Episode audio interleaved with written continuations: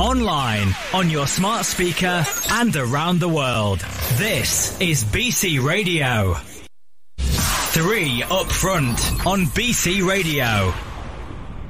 Hello and very good evening to you all. My name's Ken Stewart and we've got a very special edition of Sky Blue Fans TV in connection with and conjunction with BC Radio tonight.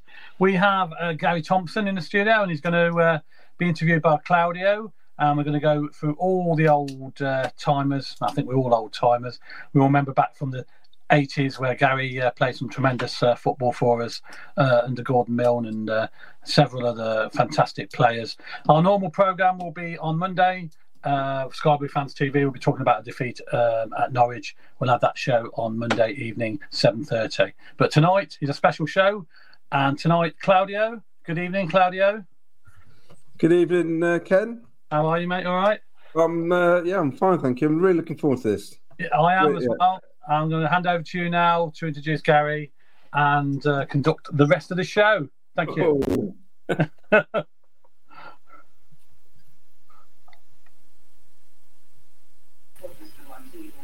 Evening, Gary. Good evening, Claudia. Evening, Kip. Good evening. Yeah. Evening. Really, really pleased you've made the time to come on and do this show with us. As someone who was...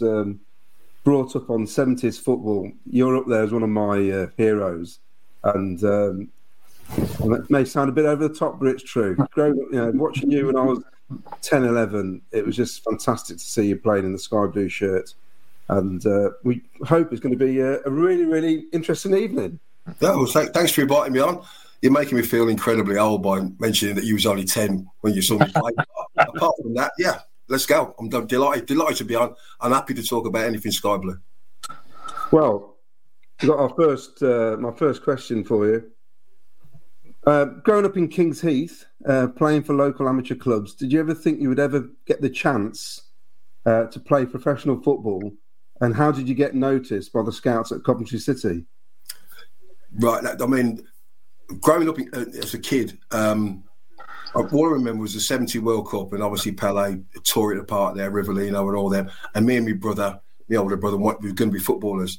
My other brother came from the West Indies, and my mum introduced us to our new members of the family.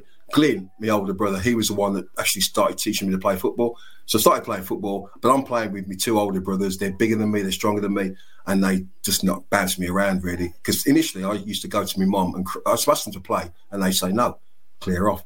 And so I go to my mum and cry, and my mum would make sure I got in the game. But they didn't want me in the game, so they'd be physical with me. But bit by bit, I just loved it. And from there, I'm like the best player in my infant school, my junior school, as it were.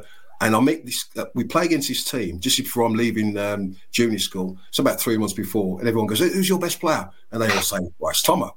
And I'm just you're all changing together in the changing rooms, and they said, "Who's your best player?"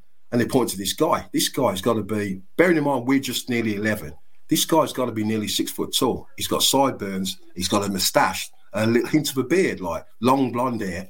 And I'm saying, that's a ringer. There's no way he's our age. Anyway, we play against this kid, and everything I do, I try and get the ball down, I try and beat him for pace. He beats me. Ball gets played in the air. He's stronger than me in the air. So I do what I do, go towards the ball, spinning behind, do all sorts of things. He reads it. Everything I try and do, he reads. So I end up resorting to my default, which is violence, and he beat me up. So that kid, I then met. We left school, obviously, left the junior school, and went to secondary school. First 2 days at secondary school, I bump into this kid. And I'm like, you're that big kid, aren't you? And we get chatting. His name's Paul Dyson. Paul Dyson turns out to become the best. Paul Dyson is the best player in our year. There's Paul, Malcolm Percival, and myself. We're the best three players, but Paul is by far better than the rest of us. Paul's going to be a footballer, and loads of scouts are watching Paul. Percy and myself, we play for the school, we play for the district, we play for the county. So, along with Paul. Paul gets called up for England schoolboys. We don't get a shout in it, but we keep thinking we're going to get a chance. And in the end, Paul gets signed up by Coventry. Jack Hastings, who's the scout at Coventry City, he watches Paul on a regular basis. So every time Jack's going to be there, we pull out all the stops, we score goals, we showboat a bit, trying to get his attention, never notices us. Bob Dennison, who is the chief scout at Coventry City, says to Paul one day, because to be fair, Paul is the golden child. Until Gary Gillespie comes to Coventry when he's 17, 18, Paul is the centre half that's going to go through and be a fantastic footballer for the club. He's one of the homegrown kids who's going to go through. Anyway, they said, "Have you got any good mates?" I think they were trying to make the numbers up. And he said, "Oh, yeah." And he mentioned myself and Malcolm Percival. So we've both been invited to go to Coventry. We trained there for 2 days. I think it was on a weekend. They then invited us back for the six-week holiday. And 2 weeks into the six-week holiday, they really like what they see, and they end up signing myself on Schoolboys. And Malcolm, he trained, and Bert was doing a training session one day, and Malcolm just got up and went, "I'm not doing this anymore," and he left. He just couldn't stand being told what to do on a regular basis, whereas I loved it. I had structure in my life. I got up in the morning, we had breakfast, we got to the training ground, we trained, we picked up chase balls and all that, and trained in the afternoon. It was fantastic for me, and it's the kind of structure I obviously needed. And that's how I got to go to Coventry. It wasn't a case of a scout seeing and saying, that boy's got a chance. And I'm just one of the group, as it were. Gary Bannister's one of the kids getting through as well. And I do the 6 weeks training in pre-season, and I loved it. Apart from running around the quarry, just behind Wrighton, everything was fantastic. So it's the Tuesday before the season starts on the Saturday. The Tuesday night they used to play. It was like first team and reserves with a mix of celebrities. Ernie Hunt used to come and play and all that. It was like a curtain raiser. And for some reason, I'm sitting on the bench watching this game, and Jimmy Hill's on the mic and that. And anyway, gets to the last 15, 20 minutes, and Bert Edwards goes to me, "Bomber, you got a goal in you." So being the shy, retiring person I am, I went, "Goal! I've done a couple of goals. I've been watching you lot play. There's definitely goals in this man." Anyway, he puts me on the pitch. I'm on Highfield Road pitch now, and I naturally brick myself. I thought, what am I going to do now? As luck would have it, the ball comes to me. I dance between two players. The smash it goes in the goal from about 25 yards. Jimmy Hill's on the mic. "What a great goal from one of our up-and-coming young talents." What's his name? "Oh, Thompson, Garry Thompson." Anyway, I'm getting lauded. I'm getting loved by everybody. On this Friday, I think Alan Robinson, who was a regular reserve centre forward, he got injured, and I think he did his cruciate. I don't think Robbo played again. And Bert Edwards pulled me in the office and just said, "You're going to make your debut tomorrow." I had to sign some forms, and I played in Central League. I was 15 years of age, and my debut was against Aston Villa in the reserves at Highfield Road. And from then, I always knew I was going to be a footballer. I just didn't know how I was going to get about it. But from then, I saw the pathway. I saw the chance to break through. Did you always thought you could make it? Yeah, I mean, I'm playing against older kids, bigger kids than myself all the time, and with my two brothers. And what we used to do in the summer holidays, we'd all get to the park, and we'd all be like, "Oh, join in the game." And there was always, in games we had about 40 people playing. You're always playing like. And they'd say to myself, like, just like hover about and just kick the ball a couple of times. And we'd do that. And then after the first half, people start talking and you get friendly and that. And then there's bags of crisp on it, there's dandelion and burdock or whatever. And all of a sudden they say, off you go.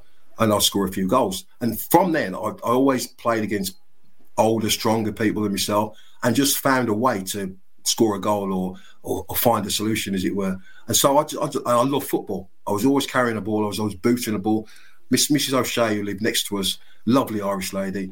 The amount of time she used to go round to my mum's, knock the door, really polite. "Could you tell him to just stop smashing the ball in the entry? It's driving me mad." All she could do was constantly bang, bang, bang, bang. And there was Mrs. Thomas, whose garden was facing us. So if I smashed the ball in the garden, it went over into her. So I was always getting the ball from her. And I just always had a ball with me. Paul was exactly the same. And we just felt, I think we got to about 13, 14, and we just felt, well, this is going to be, we're going to be footballers. But I couldn't work out quite how to get there until basically Paul Dyson mentioned myself, me and Percy, to Bob Dennison. Three up front on BC Radio. Who really helped you in your career at Coventry? Was there a player or a coach who really stood out for you? The coach would be Bert Edwards. Bert Edwards was brilliant for me. He knew what I was like. He met my mum and dad, and I had a tendency to be explosive and volatile at times, and Bert knew how to curb that. I got sent off a couple of times in the reserve. I was playing in the reserve and youth team.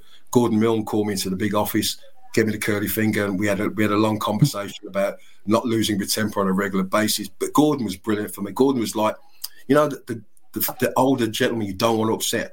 So when Gordon told me once, just before the West Ham semi-finals, how I disappointed him in one game, and I was devastated because Gordon Milne was the one. Ron Wylie used to shout and holler at me all the time, but Gordon was the one you never wanted to upset or disappoint.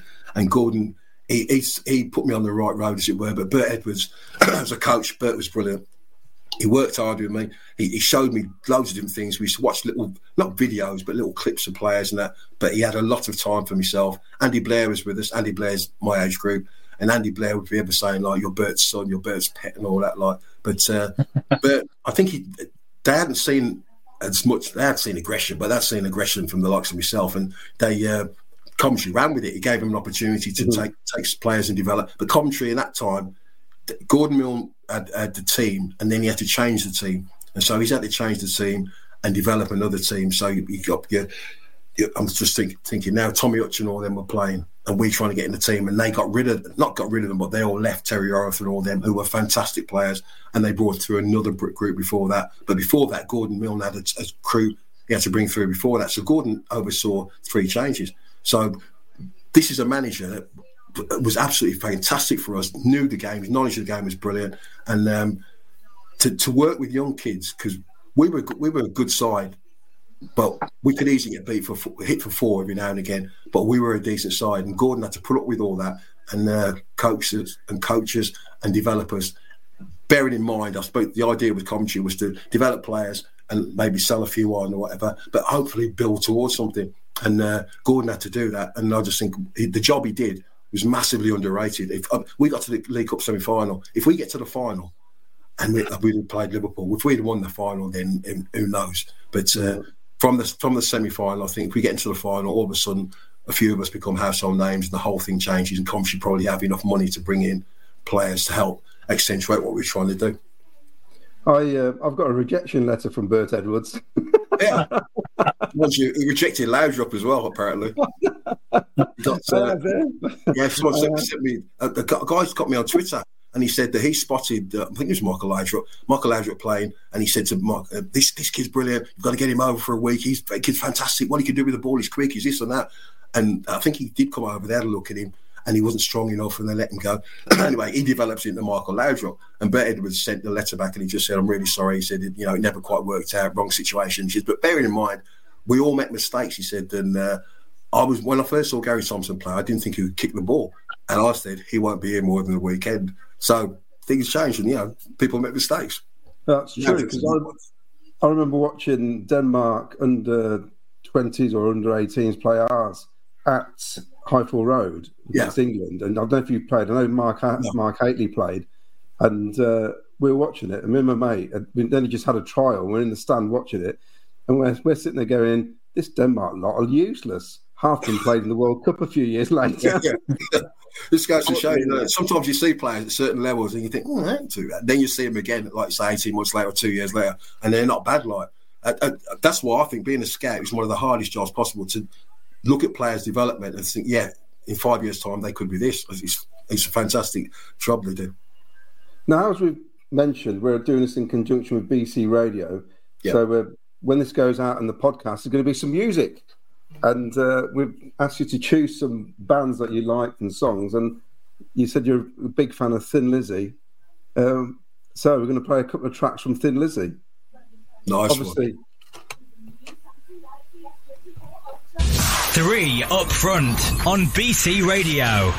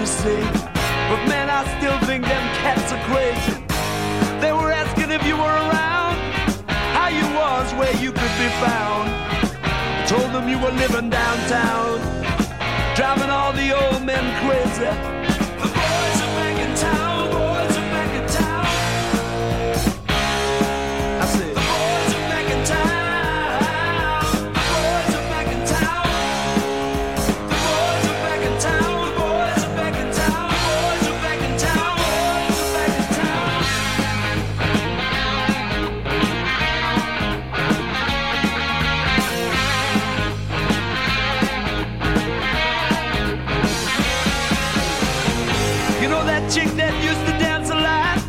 Every night she'd be on the floor shaking what she'd got. Man, when I tell you she was cool, she was red hot. I mean, she was steaming. And that time over at Johnny's place, well, this chick got up and she slapped Johnny's face. Man, we just fell about the place. If that chick don't wanna know, forget her. I said, the boys are back in town, the boys are back in town, the boys are back in town, the boys are back in town, the boys are back in town, the boys are back in town. Spread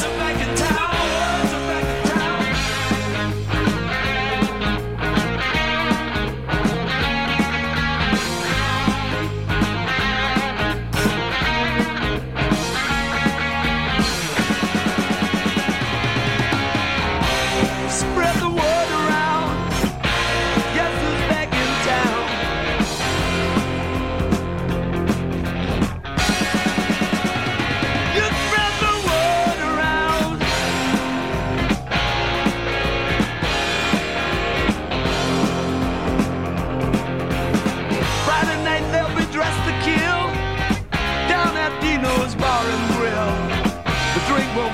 Blood will spill, and if the boys wanna fight, you better let them.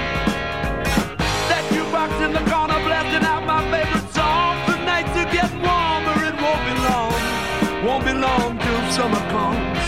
Now that the boys are here again, the boys are back in town, the boys are back in town, the boys are back in town.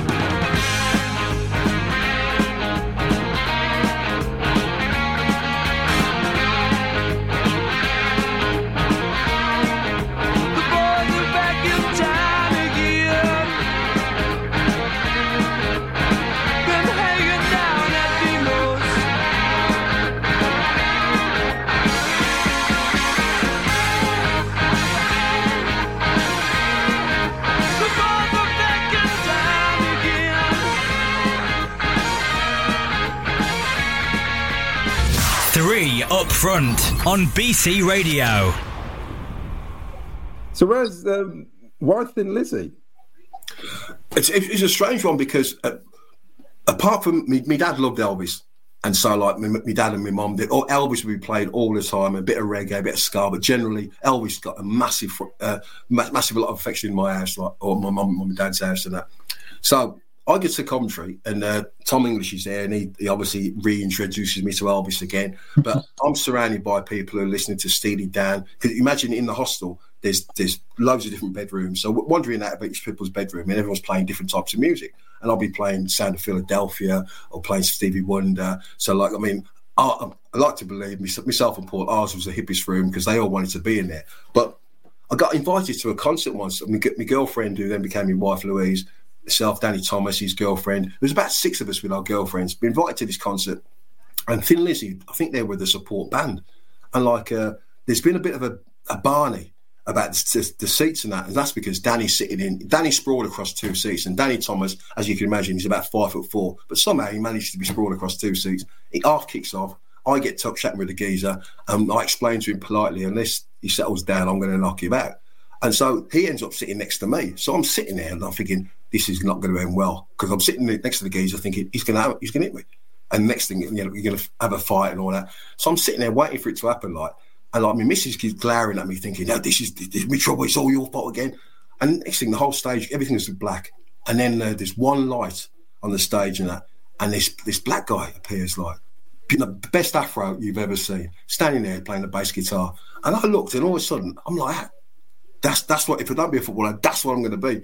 And I just listened to that, and from there, I just had an affection with him. I loved the way the music, the way they played the music. I love the fact the way he lived his life. I mean, they say you owe your body nothing. He got every ounce out of his body. He enjoyed his life to the full, and it was terribly sad when he passed. But I think he was in keeping with the rock star image, as it were. And from then, I just listened to his music. I loved Thin Lizzy. I listened to loads of stuff. But early '80s, it was a scar for the new romance and all that. But Thin Lizzy was always in and amongst that. Yeah, fantastic. The Live and Dangerous album is a great album. And I love the track, The Rocker. That's a great track. Yes, yeah. I mean, there's not many bad ones on that album at all. I mean, it's a great album. I pull it out every now and again, but it is a fantastic album. Going back to your career, I mean, you was one of only a handful of black footballers playing in the top league in 1977. Did you feel at the time there was little opportunities for lads of non-white backgrounds to progress? And also, those who did make it were some of the most popular players of their respective clubs. And before you answer, Gary, I was looking at some stats. I mean, it's incredible, really. That I'm only picking out Blackburn Rovers because this is this. I was absolutely flummoxed when I looked this up. Howard Gale was the first black player to play for Liverpool. That was 1980. Yeah, he was Newcastle's first black player in 1982. I mean. Mm. It's not like you guys weren't around, you know what I mean? It was incredible. Blackburn Rovers, their first black player was in 1987. Frightening. That's astonishing. And I reckon virtually every club, the black players were idolised. I mean, Brendan Batson had played for Arsenal in 1974. And then, of course, he went to the Baggies. Yeah. God rest his soul, Cyril, you know, at West Brom and us and Wolves and Villa, everywhere else he's played. So many. So, I mean, Garth Crooks, there's loads. There's Justin Fashanu, absolutely loads. So, going back to the question, did you think there was little opportunities? Yeah, I didn't feel... In my head, I'm going to be a footballer. No matter what anyone tries, I'm going to be a footballer. So I had that driving thing that I was going to crack on anyway.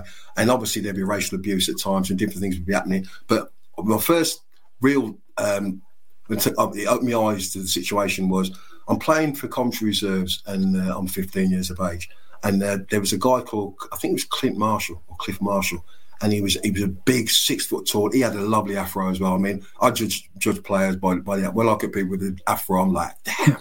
So he comes on the pitch and he's a right winger, and I think he played two or three times for Everton's first team, but he came on the pitch and he got booed on. This is a reserve game with about 300 people there. He got booed on. Oh, that's the first time. That's strange. But from there, every time you went up the north, you went to Sunderland or Newcastle or say even Millwall, for example, or there was a lot of abuse. But all I remember as a kid, Albert Johannesson played in the cup final '65, played for Leeds. And from Albert Johannesson, I remember there was the boy Charles at West Ham, Adi Coker, and there were odd little smatterings of black players every now and again. John Chidozie, obviously, Laurie Cunningham came through as well. And then there was sort of an explosion, Bob Hazel, George Berry, and I was just behind that. So by the time I got in, there was black players dotted around in quite a few teams and that. But obviously, we were still the minority, and obviously, there was still a lot of abuse flying around. And I always felt that things...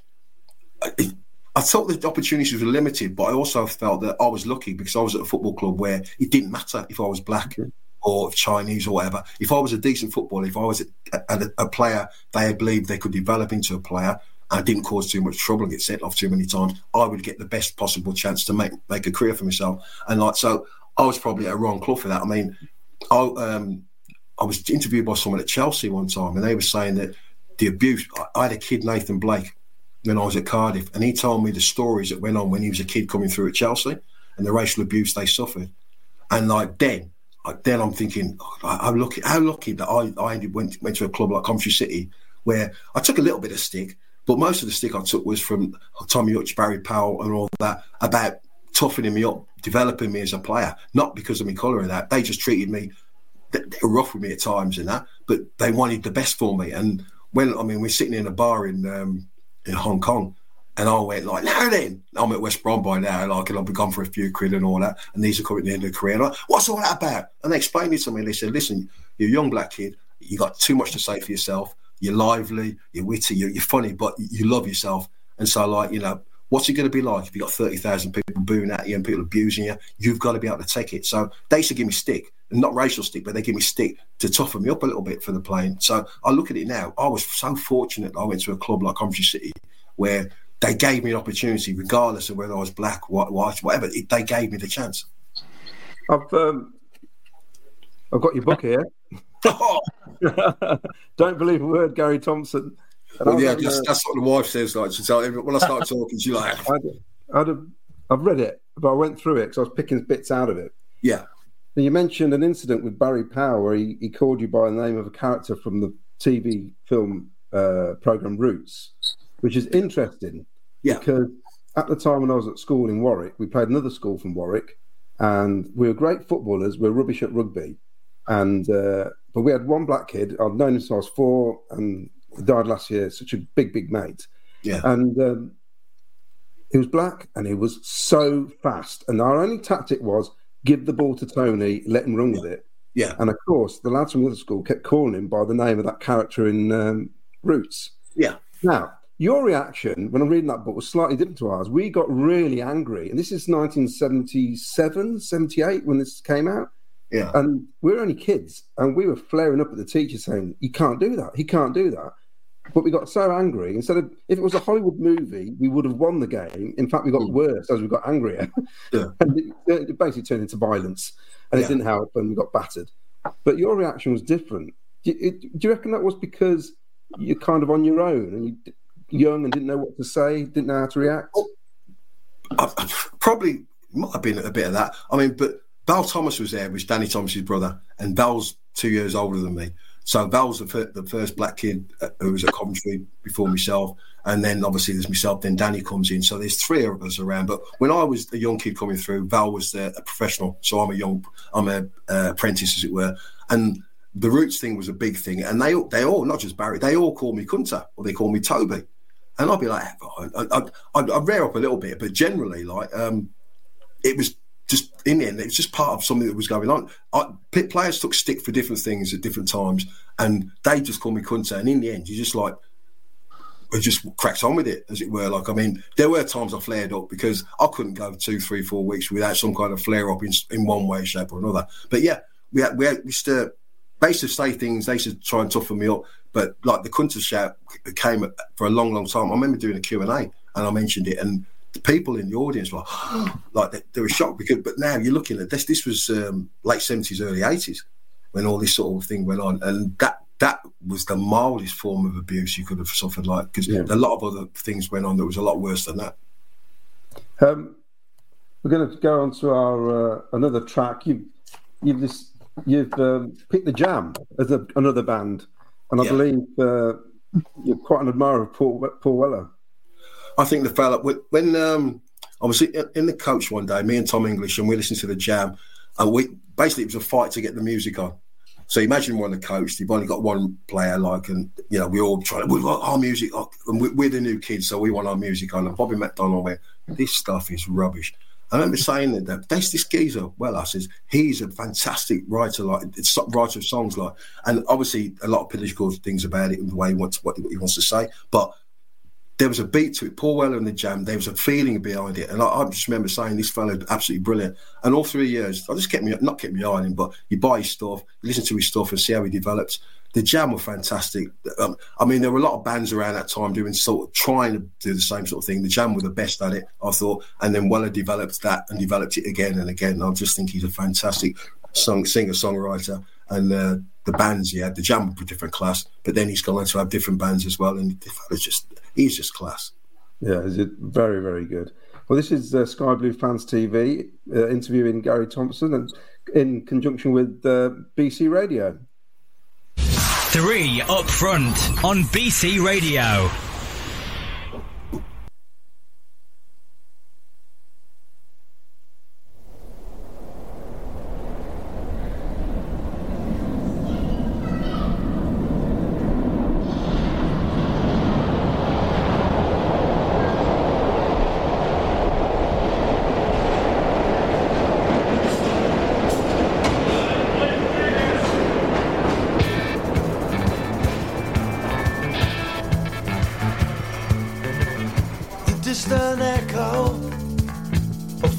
Voices boarding faraway trains take them home too. The ones that they love and who love them forever.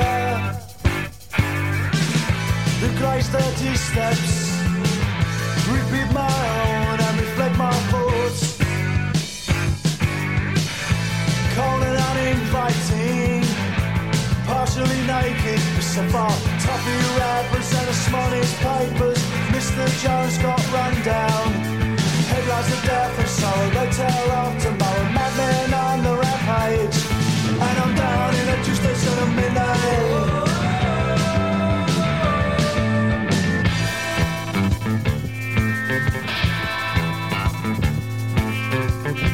Fumble for change, I pull out the queen, smiling, beguiling.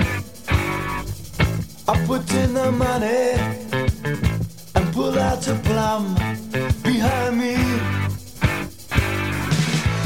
Whispers in the shadows, rough blazing voices, hating, waiting. Hey boy, ace out. Have you got dirty money? And I say, I'm gonna take money and I take away curry. I'm on the way home to my wife. She'll be lining up the cutlery and now she's expecting me. I lash in her glasses and pulling out the cork.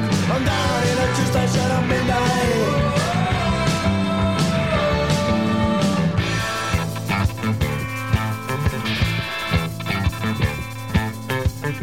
I first felt a fist and then a kick. Now smell their breath. They smelt of pubs and wormwood scrubs and too many right-wing meetings. My life swam around me. It took a look and drowned me in its own existence. The smell of brown leather, evening eating with the weather. No, my eyes is not a mother love, so my sex is good. See, yeah, speaking in language. I'm down in a Tuesday till the midnight. I said I was down in a Tuesday till the midnight.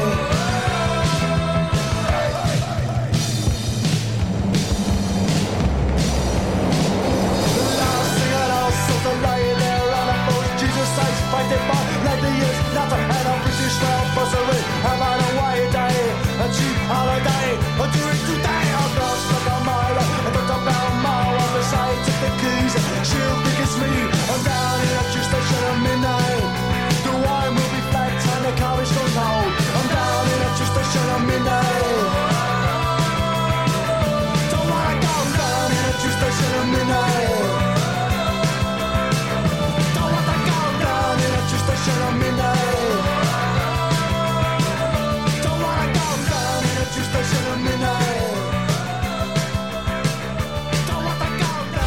Three up front on BC Radio. Right. Well, we've got loads of comments coming in. Do you want to take some questions from our the people watching? Why not? Yes. Oh, evening all.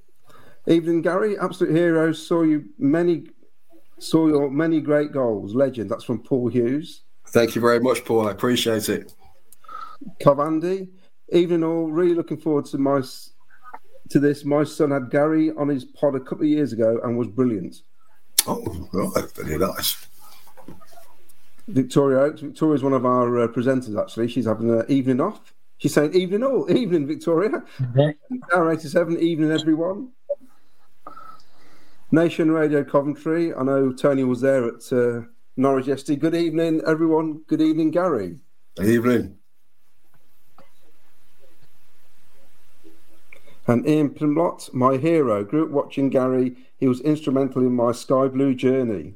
That's really nice, because imagine like myself and Danny Thomas, we're in the team, but you're just fighting to stay in the team, because what we found was Mick Ferguson was the centre forward. Mick Ferguson and Ian Wallace were the centre forward, and they were a different class. So behind them, you got myself trying to get in and around the team. Frank McGrady's trying to get in the team as well, and behind that, there's other strikers. So even though people say you scored good goals, you had a good career, whatever, you're always looking over your shoulder, because I had on my shoulder Mark Hateley, and we ended up playing together, as it were, and it worked out pretty well, and we got on really well, myself and Mark. But everywhere you turn, you'd have someone who was trying to nick your position, as it were. So it was always driving you on. So it was difficult at times, but I loved it. I mean, there's not too many options for me. I was going to be a footballer, or that was it. There was no plan B, which is what I shouldn't have called the book, to be honest. But yeah, I thoroughly enjoyed it. And like Coventry fans treat me really well.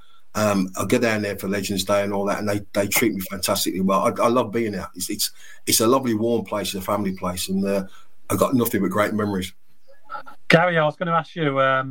Listen here, fascinating sitting here listening to this, because I've got so many memories as well of your time at the Sky Blues. Was there a play that stood out for you during the time at Coventry that was fantastic and made it? And you know, who was basically the best player you probably played with at Cov? Who would that be? The best player that Cov I'd played would be Gary Gillespie. I mean, Paul Dyson. Paul got a couple of bad injuries when he was 19, 20, and Paul had a good career. He played for West Brom, he played for Stoke, and he went round. But Gary Gillespie came from Falkirk. I think they paid $100,000 for him, and he was head and shoulders above everything else we did. He walked in, and we was like, the kid was silky, control the ball, come out with the defence with the ball, and so naturally, as a centre forward, I'm letting him have some. And fair enough, he coped with all that. I played against him for Scotland, England against Scotland, under-21s, and I think semi-final. When I silenced the Hamden Roar, which Gilly doesn't like me to talk about, but it happened. But that was one, because I knew Gary's weaknesses, because the physicality he weren't too happy with, but everything else about his game, he was tall, he was good on the ball, his positional sense was superb. So we always thought Gilly was the one out of all of us that was really going to develop into being a top player, and if we could hang on, and maybe some of us would get a chance. But Andy Blair, if you speak to Andy Blair always thought he was the best player, and he did get a good shout as well. To most people, Danny Thomas was the best player. Yeah. Danny came through around the same time. I wouldn't say like disappointment, but the one player I thought would be a great player and score loads of goals and have a good career was Tom English. Tom English for me was I charge around the pitch and I win headers and I'm a centre forward, get hold of it and all that. And Tom would sort of ghost round a little bit, but I knew if I worked hard but get the ball in around him, he could finish. And Tom English, a bit like a poor man's Clyde Allen, the ball drops in the box, he's going to finish. And that's why he went to Leicester and he says to me, I've gone to Leicester, like we were best mates and that, so we'd be calling each other, go and see each other. What's it like over there? And we took Jim Melrose when Tom went over there. Yeah. He said, not too bad. He says, I expect to be playing regularly. He says, they've got this kid down there, Lineker. It's all right. He's got half a chance. Right. So, yeah, imagine that went down really well 2 years later because Gary Lineker was like that. He kicked off. But, yeah, biggest, not disappointment. Bodak, who's a fantastic... Mm. They put Bodak with me. Neil Sillett, who I was with on Friday, he said to me that every chance they could, they put Bodak with me because out of all the wingers we had, Don Nardiello was another one. Beat a man, the cross was coming in, set the forwards, yeah. Myself, Fergie, that's what we want, and Mark Hateley, that's what we want, and Bodak would cross the ball, get it, cross the ball line. Bannister, want to cut inside and have a shot. Bannister's going to score goals, he's not bothered about creating goals for other people. But looking at the players that went through, Coventry wasn't a wealthy club at the time, so the scouting system was fantastic. So just remember, in my time, the players we had who went through the ranks at Coventry, fantastic. A lot of them got in the team, but I would say the best one out of all of them was Gilly. Although, if you speak to Gilly, he probably says, I was the best one. Yeah, and of course, he went on to play for Liverpool, didn't he? So yeah, he played with country, and I'm not sure he played in the World Cup, but he played a lot of games, Gilly. He was a good footballer. He come back to Coventry towards the end of his career, and it never really worked out. But Gary Gillespie was by far...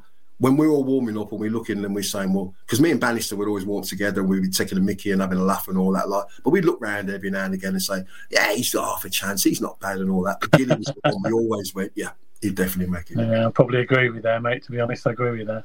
What was frustrating with Gary Gillespie going to Liverpool was he didn't play for 18 months, he was in their reserves. Nowadays, he'd be loaned back to us. Yeah, they got taught the Liverpool way, didn't they, in those days? Yeah, you go to Liverpool, you know you're losing a year or 18 months of your career while you learn the ropes and that. And like Gilly said to me, he went on a phone in and I gone to West Brom and they were talking. And he said, yeah, Tom, he said, like, good player. He said, no one knows why he went to West Brom. I went to West Brom because Ron Wylie bullied me to go to West Brom. But we looked at Gilly. Alan Hansen was a top level centre half. Now, I used to like to say to people, we go and play Liverpool and Grubler throws it out to Hanson, and it goes into Lawrenson, and he passes it, and they pass it back and forth. Then it goes into midfield. Souness turns on the ball, rolls it to Dalglish. Dalglish turns, gives it to Ian Rush scores. End up.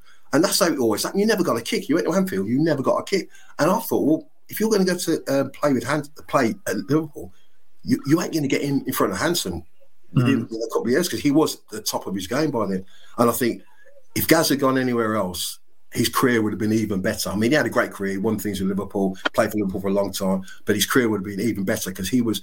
It was... Coventry's scouting was brilliant. We picked up some great gems and that, and but he was the one we brought in, and he was better than anything else that we saw around that time. We've got a question from Kyle Holly. What's your favourite moment in a sky blue shirt, Gary? Favourite moment, I would have to say... I made my debut, and... The situation was about 6 months before. I should have made my debut at Highbury. It's a funny story, this. Yeah. And I didn't make my debut, but it was all my own fault, to be fair, as per usual. So, Ron Wylie calls me in and says, "Do you want to be a footballer or an effing clown?" And I'm like, "Well, to be fair, mister." And he goes, "That's exactly why you won't play football, because all you want to do is see the funny side of it. You're not getting near the first team." 6 months later, I get a chance.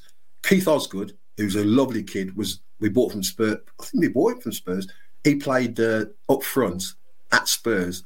And me, Frank McGrellis, and we're like, Gordon Milne, we're not having this. This is an absolute disgrace. I've told everybody I'm going to be on the bench at least. So we get up to the game's played. We got beat 2-0 or whatever.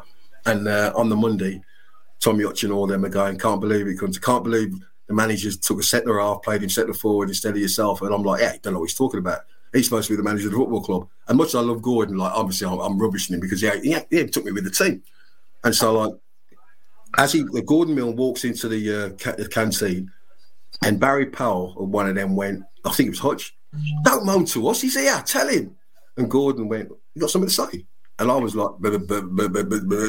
And he went, my office, went in the office, Ron's in there as well. And they just basically said, "We decided for your own good that we want you to make your debut at home, so you'll be playing tomorrow at Aston Villa." There were a lot of other expletives in that thing, and the fact that I thought I was picking a team and all that got me out of the office, made me debut that night, next night against Aston Villa.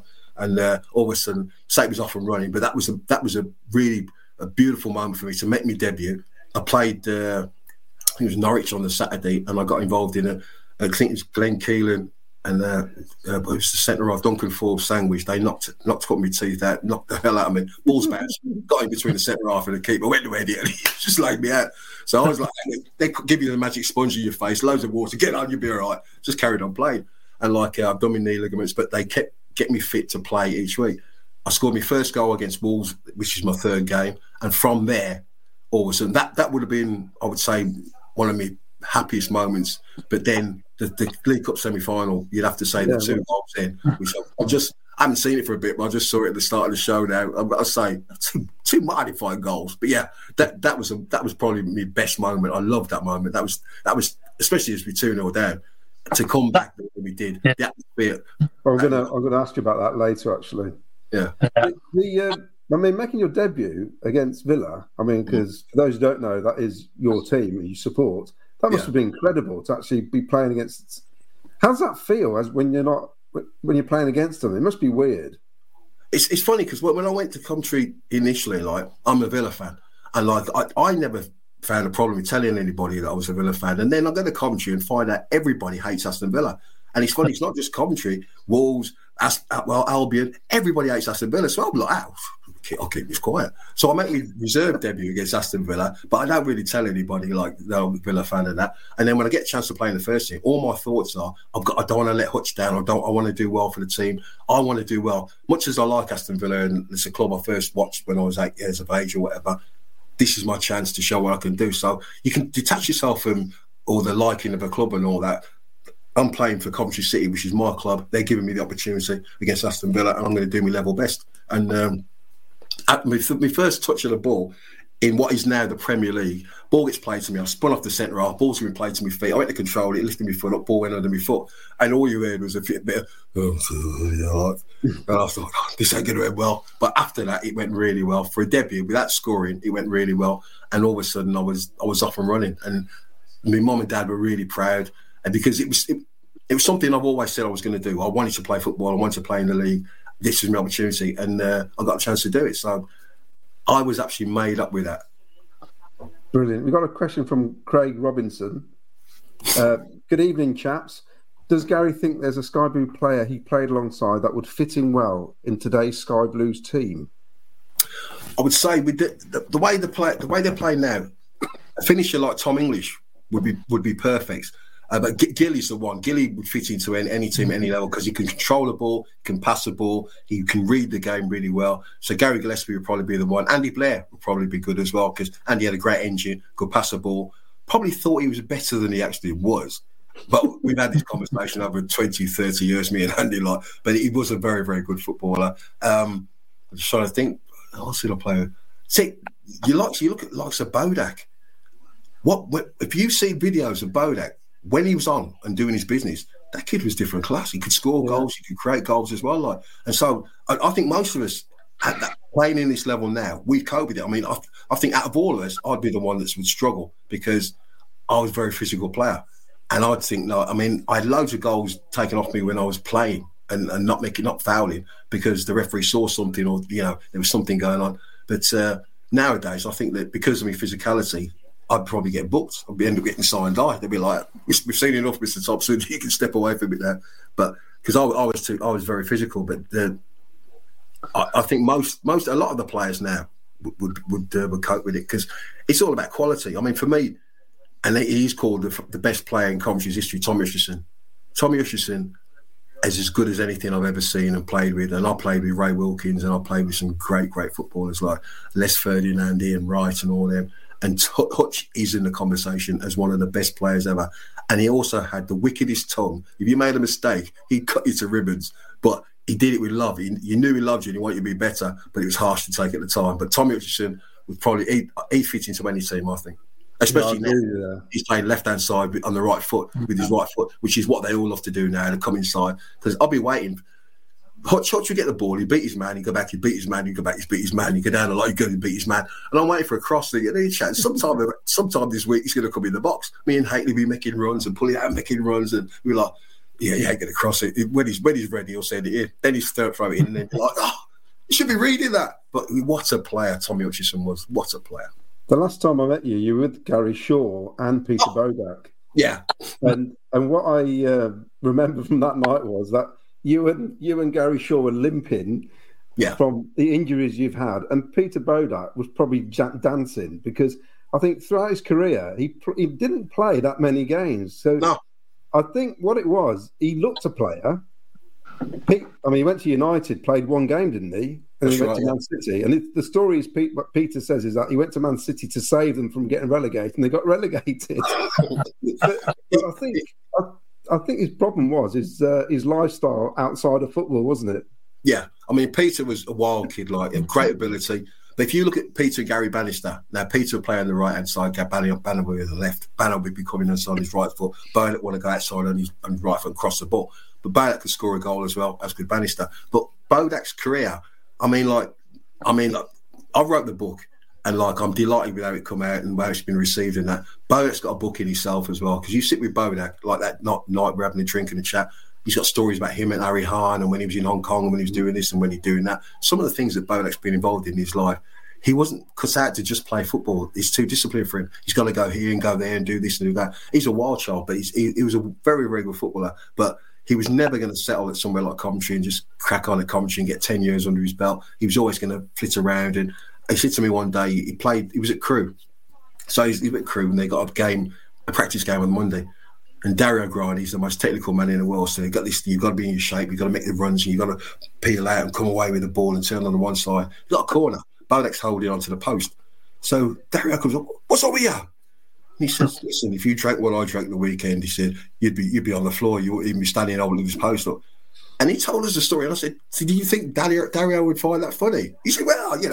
And that's what Bodak's like. He's just got no filter at all. Like, and he'd tell everybody, I've been drinking, I've been doing this, I've been doing that. And he couldn't understand how people be going, right, tick him off the list. Because he's not trouble. He's a harmless kid. He's a lovely kid. But he can upset people in authority, especially if your job depends on you winning football games, then you can't really rely on Peter, I suppose, in that respect. And he'll always remind 3 Up Front on BC Radio. I did the goal at Watford, against Watford in the League Cup. It was a beauty. I mean, we beat them 5 that night, didn't we? Yeah, we drew 2-2 at Watford, and we beat them 5 at our play. And that game, the atmosphere was electric, and we didn't think we'd get a better atmosphere than that. And then, obviously, the West Ham game, the next home game, was better. But Balak set us going that night with the goal. But he was just a good footballer. I mean, like, great ability, too cheeky by half, got too much to say for himself. He's one of them players that every now and again, Steve Jacobs or someone just slap him. And you'd be like, what's that for? I just can't have. I've told him to shut up, and I've told him about 10 times. Shut up, don't say another word. You can't help yourself. And so it bang. But he was one of them. But next thing, he's bouncing about and telling jokes and cracking on. I think he just knew he was like the annoying little kid that you'd have to slap every now and again. But he just bounced back and carried on. But he was a good footballer. We got some more comments coming in. Wow, Garry Thompson, legend. Oof. You see, for me, Hutch is a legend, or someone like that. Someone that played for Mickey Coote. Mickey Coote was one of the finest footballers because he could play full-back, centre-half. He could do a job in midfield. Great ability.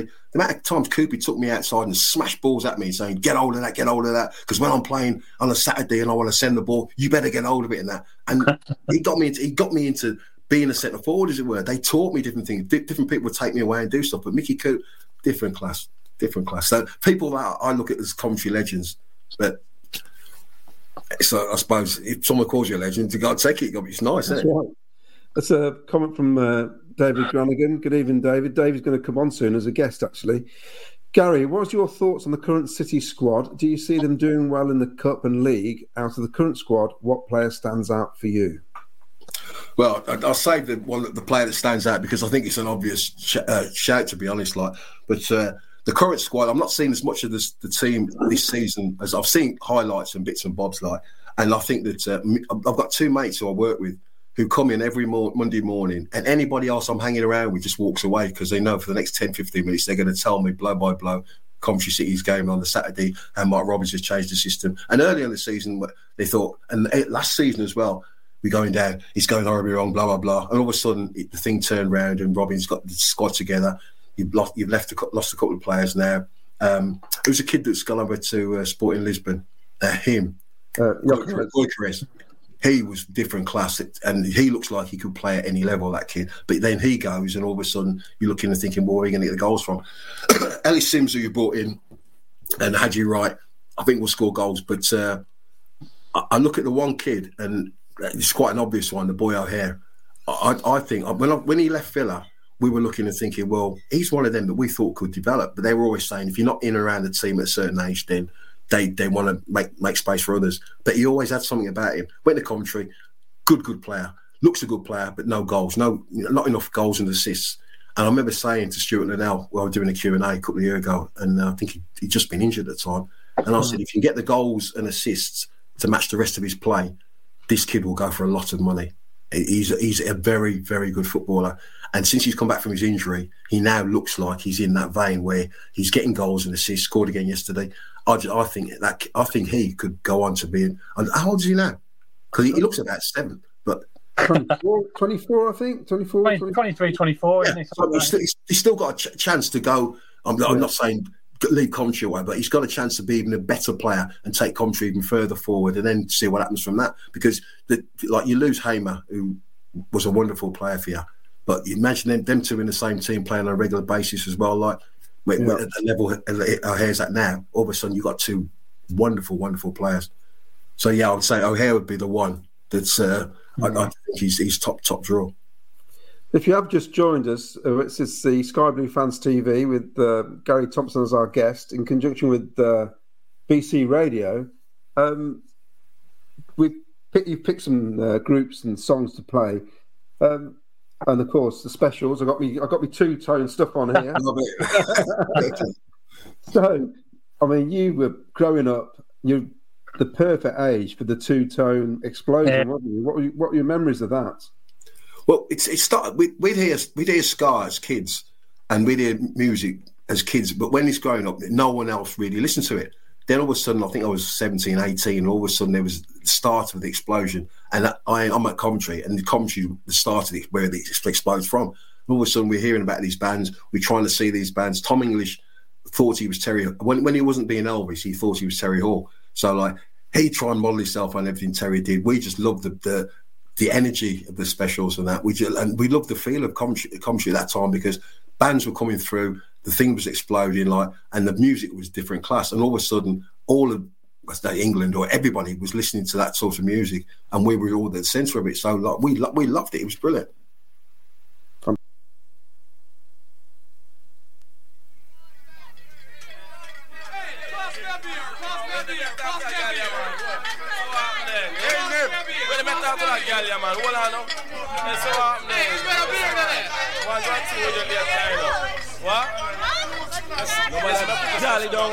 Club. Come and we go bosses. Bosses! What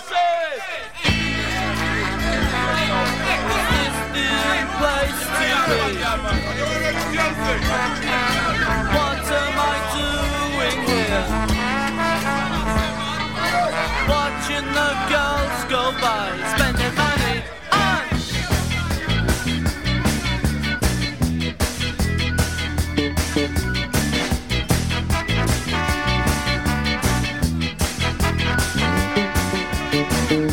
Sleep all day, it's the only way.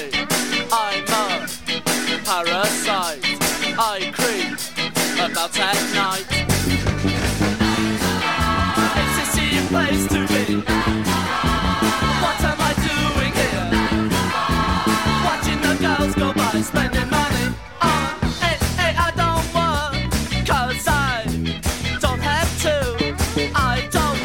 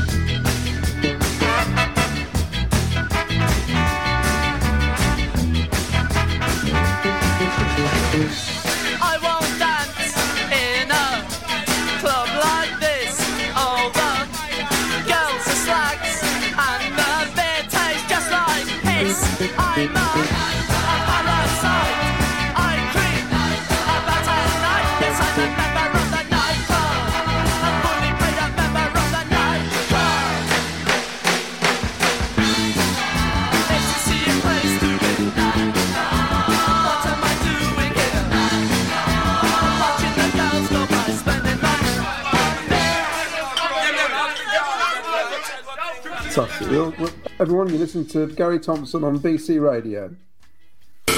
Online, on your smart speaker, and around the world. This is BC Radio. 3 up front on BC Radio. Well, I think at this point, we probably should replay those goals again, because I'm going to have to talk to you about that evening in 1981. So hopefully we'll get the video back up and we'll see the goals.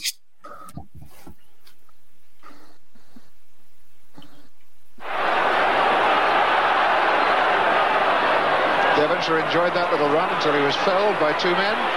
Blair, through the middle for Thompson. And Thompson's got one back for Coventry. And he feels a lot better about life now. No time to pass back. Gillespie. Hunt. One last desperate fling from Coventry. touch for Thompson. Yes, he's done it. Well, it's a dream come true for Garry Thompson. 3 goals he scored tonight. 1 for West Ham, 2 for Coventry.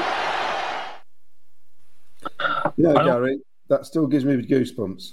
Yeah, I mean, it just made me laugh, like, just looking at it. Because my action, like, the explosion of joy, and then all of a sudden I've got my head down, and all the lads grab me and that, like... It's always like, excited, calm. Yeah, yeah. So I do this every week, like... I mean, because the way the game started, I mean, Les, God rest his soul, I think, was it Billy Bonds had a header, and Les tries to catch it, and he slips squares under him, and he looks round as if... And no one's seen that. And the referee's like, yeah, unlucky, 1-0. So it... We're a young side. We've got to the semi-final. These are an old team as well, experienced team, but we've got energy, youth about us. We got pace, and we could cause them a problem. Anyway, within 10, 15 minutes, they're taking a throw. And like the BBC boys, who I do my stuff with the Villa games and that, every now and again they pull the own goal out. So they'll pull it out and go, "What were you doing there? What were you thinking?" And I'm like, I keep trying to tell them, and all they do is just take the mickey and that. But I said, listen, there was a throw-in, and I saw Alan Devonshire, who is a wonderful footballer, and he's standing on his own, and I'm thinking, they're going to throw it to Devonshire. So I try and tiptoe around to Devonshire, thinking he's going to open out onto his left foot. I'll nick the ball off Devonshire, and then, like, roll it back to the keeper. As it turns out, Devonshire turns, I nick the ball, pink panther him, nick the ball off him, but by now I'm into the penalty area. So I look up, and our goalkeeper is on his goal line, as you would expect it to be. In them days, you could pass it back to the goalkeeper, not a problem. So I actually do look down, make sure I got the ball under control, roll it back to the keeper. As I roll it back to the keeper, he's standing next to me. And he goes, as it goes into the net, he goes, "Keepers." So I feel on the floor. And Les does what Les does. He's like, "Oh!" To let the crowd, "It's him. He's messed up with that." So I'm sitting on the floor. I'm like, "You, pardon my language." I said, "Les, you try." Like, I said, "Well, you said keepers." He said, "Yeah, I said keepers." I said, "Yes, but you were 6 inches from me at the time." Anyway, we're 2-0 down, and the game is going against us. We go in at half-time.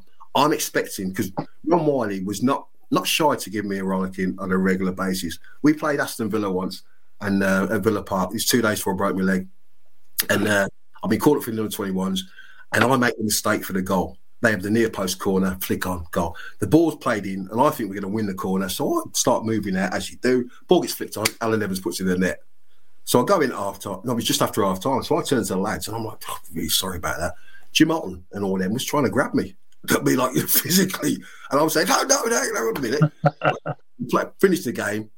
I get the equaliser. Great header. Like, and it's at Villa Park as well. So you can imagine, all I thought was my old man and all his mates, who they're in the Villa at the Holt End and that.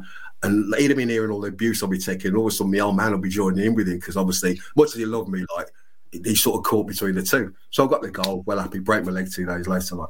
So I get the commentary game, we're playing West Ham this time, and I'm thinking, like, you know, we're going to get butchered for this. And they were brilliant. Gordon, I think I said in the book, he'd give the best speech since Monty El Alamein. You said it was. Look at your teammates and that. Look at the people you've grown up with. This is the opportunity. You know, this is our chance. We can still grab it. All we need is one goal. We get one goal, and all of a sudden we're in the game. Anyway, we go out there, we're full of, let us have them. Go and play the second half. Andy Blair picks the ball up, and the ball Andy plays through to me is inch perfect. I've done what you normally do, go towards the ball, spinning behind the two centre-halves.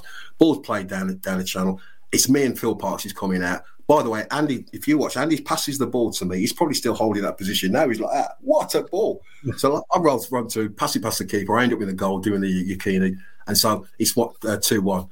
And then... I think it's Danny Thomas picks the ball up, comes inside on his left foot, by the way, as a shot. I think Hugh John says, "Crumbs at the rich man's table." Keeper parries it, Jerry Daly taps it in 2-2. Dying seconds, and you see that the goal, the third goal. Steve Hunt picks the ball up. He must have just got up a keeper. Yeah, he must have ran about 70 yards carrying the ball. I'm the target man. I'm the centre forward. So initially, I've got Hunty, roll it to me. I'll bounce it off me, and we play it again. He's just carried on running. So I made 4 different angles for him to play the ball into me. And by the time he plays it to me, I'm around the edge of the box.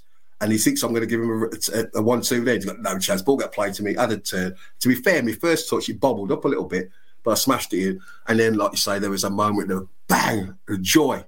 And then the elation and just everything just came to a head. And then within 30 seconds, I was like, concentrate, get back on with the game. But then the whistle goes not long after that. And then John Sillett, the first one that comes to me is John Sillett, who grabs me and picks me up. And then the fans...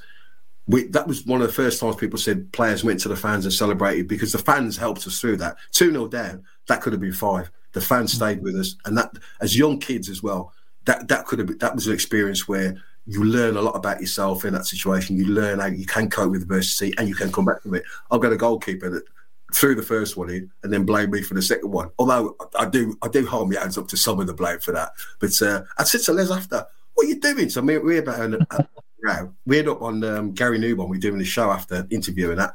I walk in, I got this lovely suit on, so I'm sitting there, I'm suited up, and I'm looking at myself in the monitor thinking, "God damn, you're looking good." And then I hear Les talking all this. I told him keepers. I said keepers. I don't know what he's thinking. So even then, we walk out. I'm like, "You're going to keep passing the ball. At the end of the day, it's done now, isn't it?" We've got a chance to go to West Ham, and that's one of the biggest disappointments of Coventry. We went there, and there's a book out called "Is it 29 minutes from Wembley?" And we were 29 minutes. Well, we should have got there. I felt that. I mean, I think I had a chance. I think Mark had a couple of chances right early on. We get one of them, then that game's done and dusted. But we never got the goal. They ended up going to Wembley, and I watched the Wembley game, and I think all the time I think that should have been us. Because it was heartbreak, weren't it? When that last minute goal. I mean, I was there that night. Yeah, it's heartbreak. Yeah, I mean, Coventry won the cup a few years later, won the FA Cup, and I remember I just joined Villa, and we got relegated at that same time. Coventry won the cup, so you can imagine. Right, yeah. I took so much abuse, but Neil Sillett rang me and he said, "See, big man, you should have come to Coventry, because Coventry tried to get me as well, but they couldn't work it out or whatever." But these things happen. But I always felt that if we'd have got to Wembley that year with the squad we had, and maybe I know Jimmy lost a lot of money in America, and then players had to go, but that money might have been able to tide us over, so we could bring in a bit more experience. Because Dave Sexton came in the next year. He brought in Jerry Francis. Jerry Francis was magnificent for us as a coach and a player coach who would work with us and develop us and talk to us. And even when I left and went to West Brom, Jerry would ring me, or Dave would ring me every weekend. "How did the game go? How did you do? Did you get hold of the ball? Did you do this? Did you do that?" And that it wasn't like I've left Coventry City and that's it, they wash their hands of me. They continued. That's the mark of the men. That was the mark of people at Coventry City. They still cared about you even when you left. That night at West Ham, because my dad used to run the Leamington Warwick Supporters Club, so we had a coach from the King's Head in Warwick. Yeah. Two coaches. The coach in front got bricked. I got thrown over a brick wall by some West Ham fans. It was absolute carnage. From memory, I believe you and Danny had a tough time on the pitch that night. Yeah. Is that right? I got after the first leg, the press had come to the house, and my girlfriend Louise, it's a white girl, and so they said, "Oh, we'll take some pictures of the two of you." And she's a bit shy, but we had some pictures taken, and she's draped across the settee and all this. And we got the hate mail I got over the next week or so was ridiculous. And I'm one of them. I read it, roll it up, and throw it in the bin. And Danny Thomas got it and read it, and Danny took it really personal. And I'm like, "Don't let Bobby in." I mean, they've spent the time, wasted the time to write me a letter, to be vitriolic to me, and they can see that it's made absolutely no effect on my life at all. But that's the way I was brought up. At the end of the day, say what you want, I'm still going to do what I got to do. So like, it didn't bother me. It really bothered Danny. And but we went to West Ham, and we were warming up before the game, and up till then, the atmosphere was intense, and there was hatred coming off the West Ham crowd. And the ball went into the crowd, as it were. This is in a warm up. So I walked across to get the ball. And all I saw was these geezers in donkey jackets, and they're trying to pull me in. And so I went, "I'll give that one a miss." And then we get the ball. "No, you lot get the ball." And that was the start of it. And I'm looking around, and then I hear about the fans that were coming, and the coaches that got bricked, and people got attacked after the game and that. And I'm thinking, like, this is football. This is a game. This should never be that. I know it's intense, and we all want to win. But they took it to another level that night. I had never known people be as violent and as nasty and as horrible about something like that, and so I begrudged them going to the cup final, and I was praying they would get beat in the final, because I don't think they deserved to be there. We should have been the team that was there. We didn't win, we didn't get there, but they couldn't even win gracefully, if you know what I mean. The violence. We've got some more comments coming in. Ian Small, evening Ian. Is a regular ours. I remember the Coventry Evening Telegraph back page headline, "Thompson breaks leg. Felt sick. Not since Roy Barry had we missed a player so much. Glad you recovered." What's it like, Gary, when something like that happens and you are out for quite a while? Because you were out for quite a while, weren't you? Yeah, it must be tough. And especially if the team starts doing well and you've got to try and get yourself back into it. Well, Yeah, first of all, on the Wednesday, like I say, I scored the equaliser. I've been called up for the under-21s. I think I'm 19 years of age or whatever, so I'm on top of the world, you know. Everything's happening for me. It's all rolling out beautifully. I have the day off on the Thursday. Friday morning, I'm in my digs. I mean, my digs lady, Mrs. Dunn, lovely lady. She's decided she's going to cook a fry-up. Now, I have a light breakfast, but I wouldn't eat an awful lot. But I'm like, no, because Friday, we was at the FA Cup, so it was going to be a long session finished by some running. So I thought, well, no, I'll just give that a miss. Anyway, all I could smell the bacon and eggs and that, and I thought, well, I'll have a little nibble, as you do. So I had a little bit of a nibble and all that. We go into training. And normally there's cones everywhere, and there wasn't. That's strange. So they put on a training session, and it was a good session. And Ron Wylie went, look, at the end of it, what we're going to do, we're going to have a 20-minute all 11-a-side game. And if we get the quality that we want out of that, off you go and have the weekend off. So we're going to really put it in this game. They didn't have enough bodies, so they called it. There was a kid who played in reserves, a young lad from Liverpool. He was a left back, but he built like a centre half, and they've ended up playing him at centre half, as it were. Like, so we start the game. Yeah, he's a trialist, so there's no. It's not a physical game. It's not going to be one of them where you need shin pads and that. We're just finishing the training sessions off. I'm chasing a ball. I do, you know, centre forward, you get towards the ball, spinning behind. I've done the first centre half, I spun him behind. I'm chasing the ball. He's coming across, and I see him coming, but I'm quicker than him. And I think, well, if I get there, I'll just touch it past him. And as I touch it, I'm cleaning on the goalkeeper. As he's coming across, I touch the ball. Next thing, I'm lying on the floor. I open my eyes, and I can't remember who it was. Say like Gillespie or Paul Dyson, they're all looking at me, and they're going, "Don't look at your leg." So I look at my leg and pass out again. So when I finally come to again, I realise I'm in a bit of trouble. My leg is killing me. I'm thinking, oh, please, let me ligaments, you know, because obviously I've been called up for the under-21s. It's all going well. Please, let it be ligaments. The groundsman, Joe, they couldn't get an ambulance down to me. So Joe, who had an estate, they put me in the back of his estate. Now imagine what that was like. He's the groundsman. So they put a bit of carpet down or whatever. So put me on there. And he has to drive me. Now, you know what writing's like, because you go down, it's rocky as, isn't it? So we're going up. And I'm like, oh. Like, we finally get to... all the bumps. Yeah. We get to Conwarwick. They get me out of there, take me in. Like, George Dalton's there, brilliant, he's looking after me and that. And, like, I'm lying there, but there's so many bodies in there, they can't deal with me at the time. So, like, I've got my Coventry kit on. So people kept coming by, looking and going... It's like Garry Thompson. And then he goes, Gary, would you mind signing? And I'm like, pardon my language. Would you fuck off? Leave me alone. I was in the end, the surgeon, they were going to pin my leg together. And they realised that eventually that there was a young surgeon who kept arguing with them, saying, you cannot do this. It's an athlete. You do that, his career's done and dusted.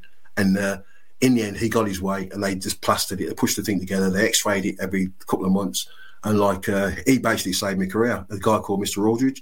And when I made my first game back against, I think it was South. I came on against Liverpool when Paul Dyson scored and we beat them 1-0. I come on first.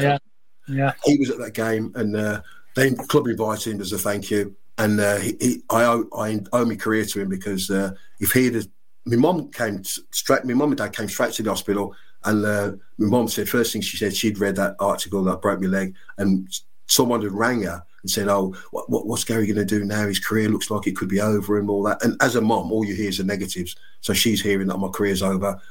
And I didn't know what to think, because I've never been in that situation. I've had ligaments, I've had little injuries, but nothing like that. And the surgeon saying, well, you'll be out for, over a year. Hopefully we can get you fit, blah, blah, blah. But there was no real guidelines on it. There was no idea what was going to happen. But the best thing that could have happened to me, a few weeks later, I've been voted Coventry's Player of the Year, Young Player of the Year.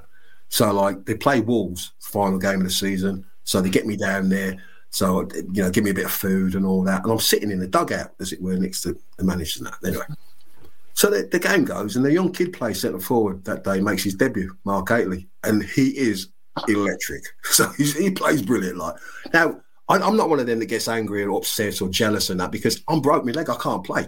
So I'm watching the game, and Mark's played really well. So I go into the dressing room after and say, well done, Mark, blah, blah. And Ron Wylie comes in. He says, what do you think? And I went, well, yeah, it was a good game. I think we beat him 3-0. But Mark didn't score, but he played brilliantly well. And he said, what do you think of the centre forward? I said, yeah, he's done all right. I thought he played really well. And Ron went, You know, that's what life does. As one door closes, another one slams right in your face. It's done for you now.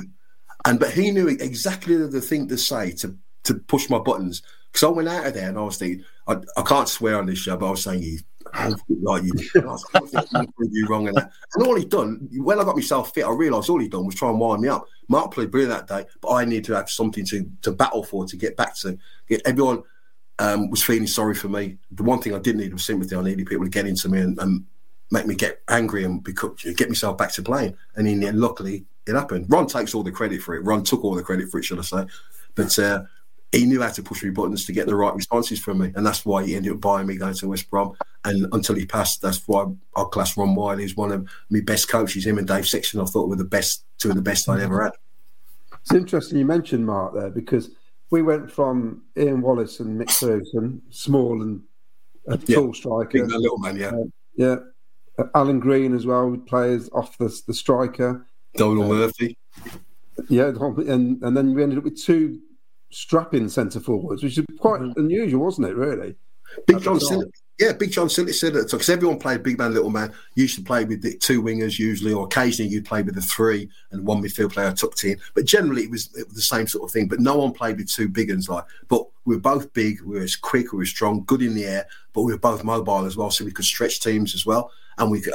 retaining the ball and being a centre forward as well, we were learning that. But the other, we could run, so we could stretch teams the other way. So Sillett, who said to me the other day, he said, "What you two did was what the opposition did not like. They didn't centre half didn't want to turn. They didn't want to be facing their own goal. They didn't want people smashing into them." I mean, I watched Andy Gray play.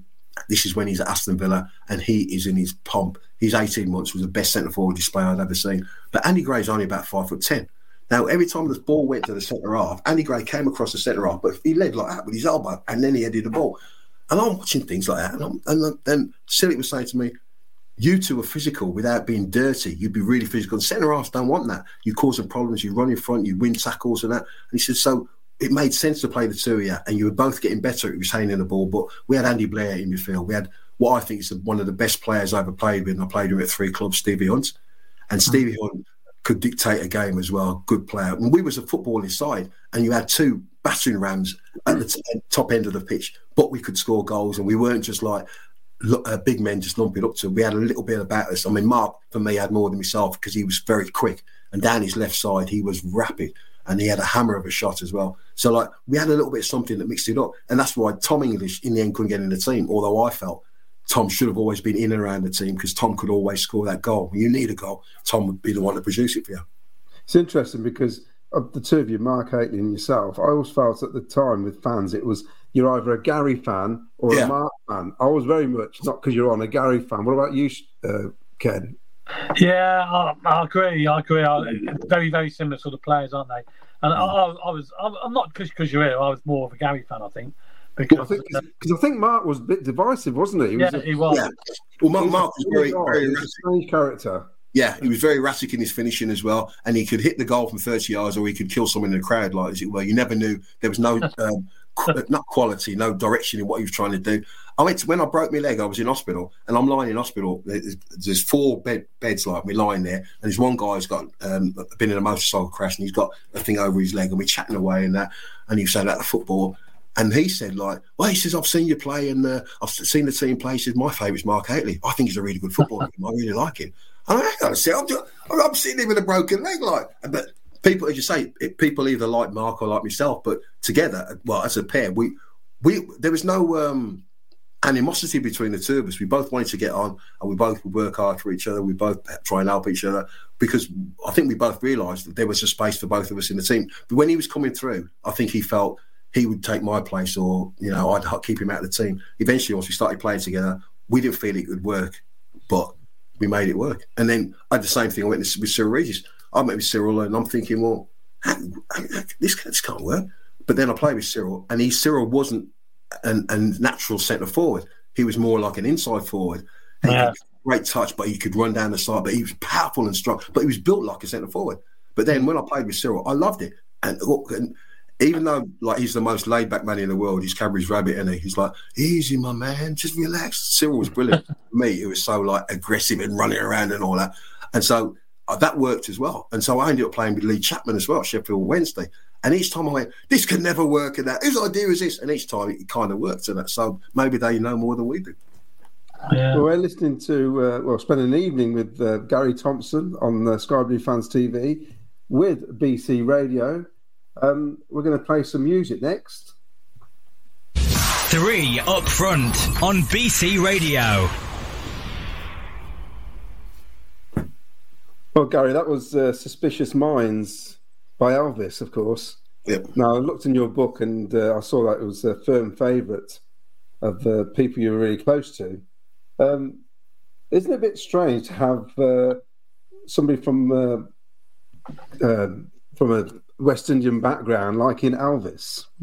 It would be strange, but if you met me old man, then you'd see that, because he didn't dress like Elvis. My old man was one of the smartest men you ever met.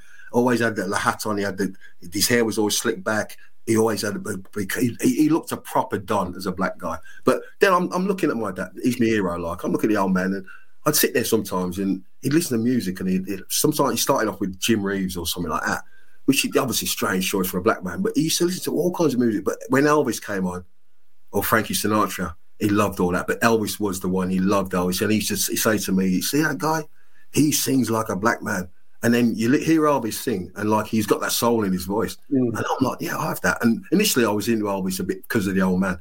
But like Suspicious Minds, the old man loved that song. But In the Ghetto, which is when I had to do me my initiation at Aston Villa, that's what I sung in the ghetto, like. And obviously they were jumping up in the aisles because I rocked the place. Oh, that's what I tell them, because they were waiting like to pepper me, weren't they? But I didn't get peppered, so I think it went okay. So most Elvis songs, I really got a thing for Elvis. I love the tune, I love the melodies about it, and it was just part of me growing up. In little periods, it'd be the same through my career. Like there's a career of the specials, or there's a spell. It's the specials, the selector. Earlier on, it's like Sound of Philadelphia. It's Thin Lizzy. It's always in little blocks. There's periods when that music I would love and I play to death and all that. But Elvis has always got a special place. And even now, you get an Elvis tune coming on. There's all this. We're all tapping away. We're like, yeah, we have some of that. He was the king.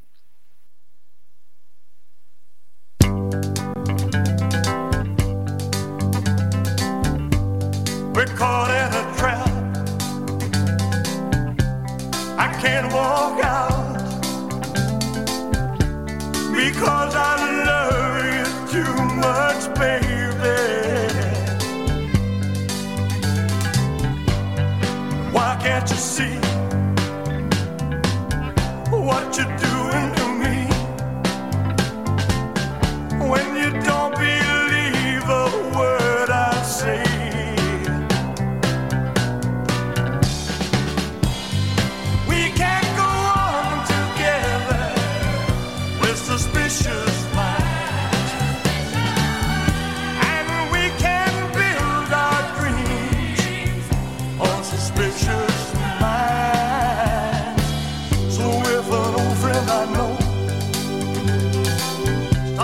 Say hello. Would I still see suspicion in your eyes? But here we go again, asking where I've been. You can't see the tears are real, I'm crying.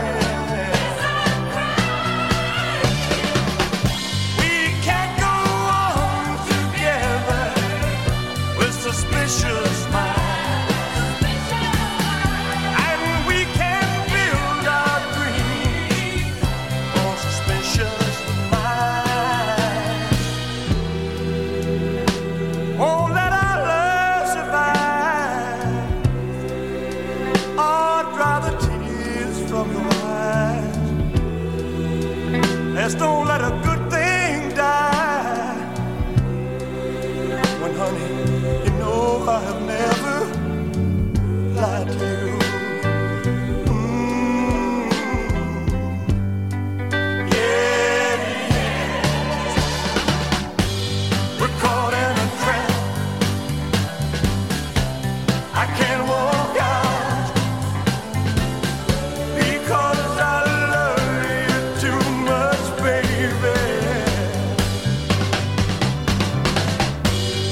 Why can't Can't you see what you're doing to me? When you don't believe a word I say, don't you know I'm caught in a trap? I can't walk out because I love you too much, baby. Don't you know I'm caught in a trap? I can't walk out because I love you too much, baby. Don't you know I'm caught in a trap? I can't walk out because I love you too much, baby. Don't you know I'm caught in a trap? I can't walk out because I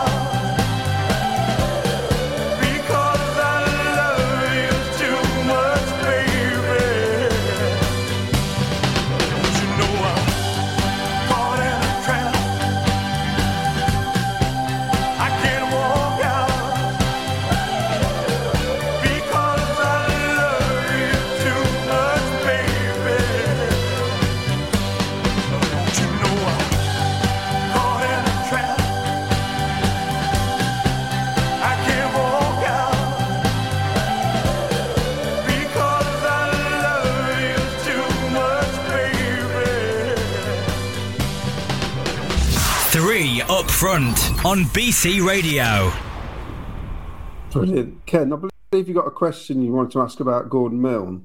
Yeah, I was going to ask, like, obviously the managers you played with at Coventry, Yeah. Gordon Milne and Dave Sexton. What was Gordon Milne like as a chap? You did say he's quite laid back guy earlier, compared with like Dave Sexton.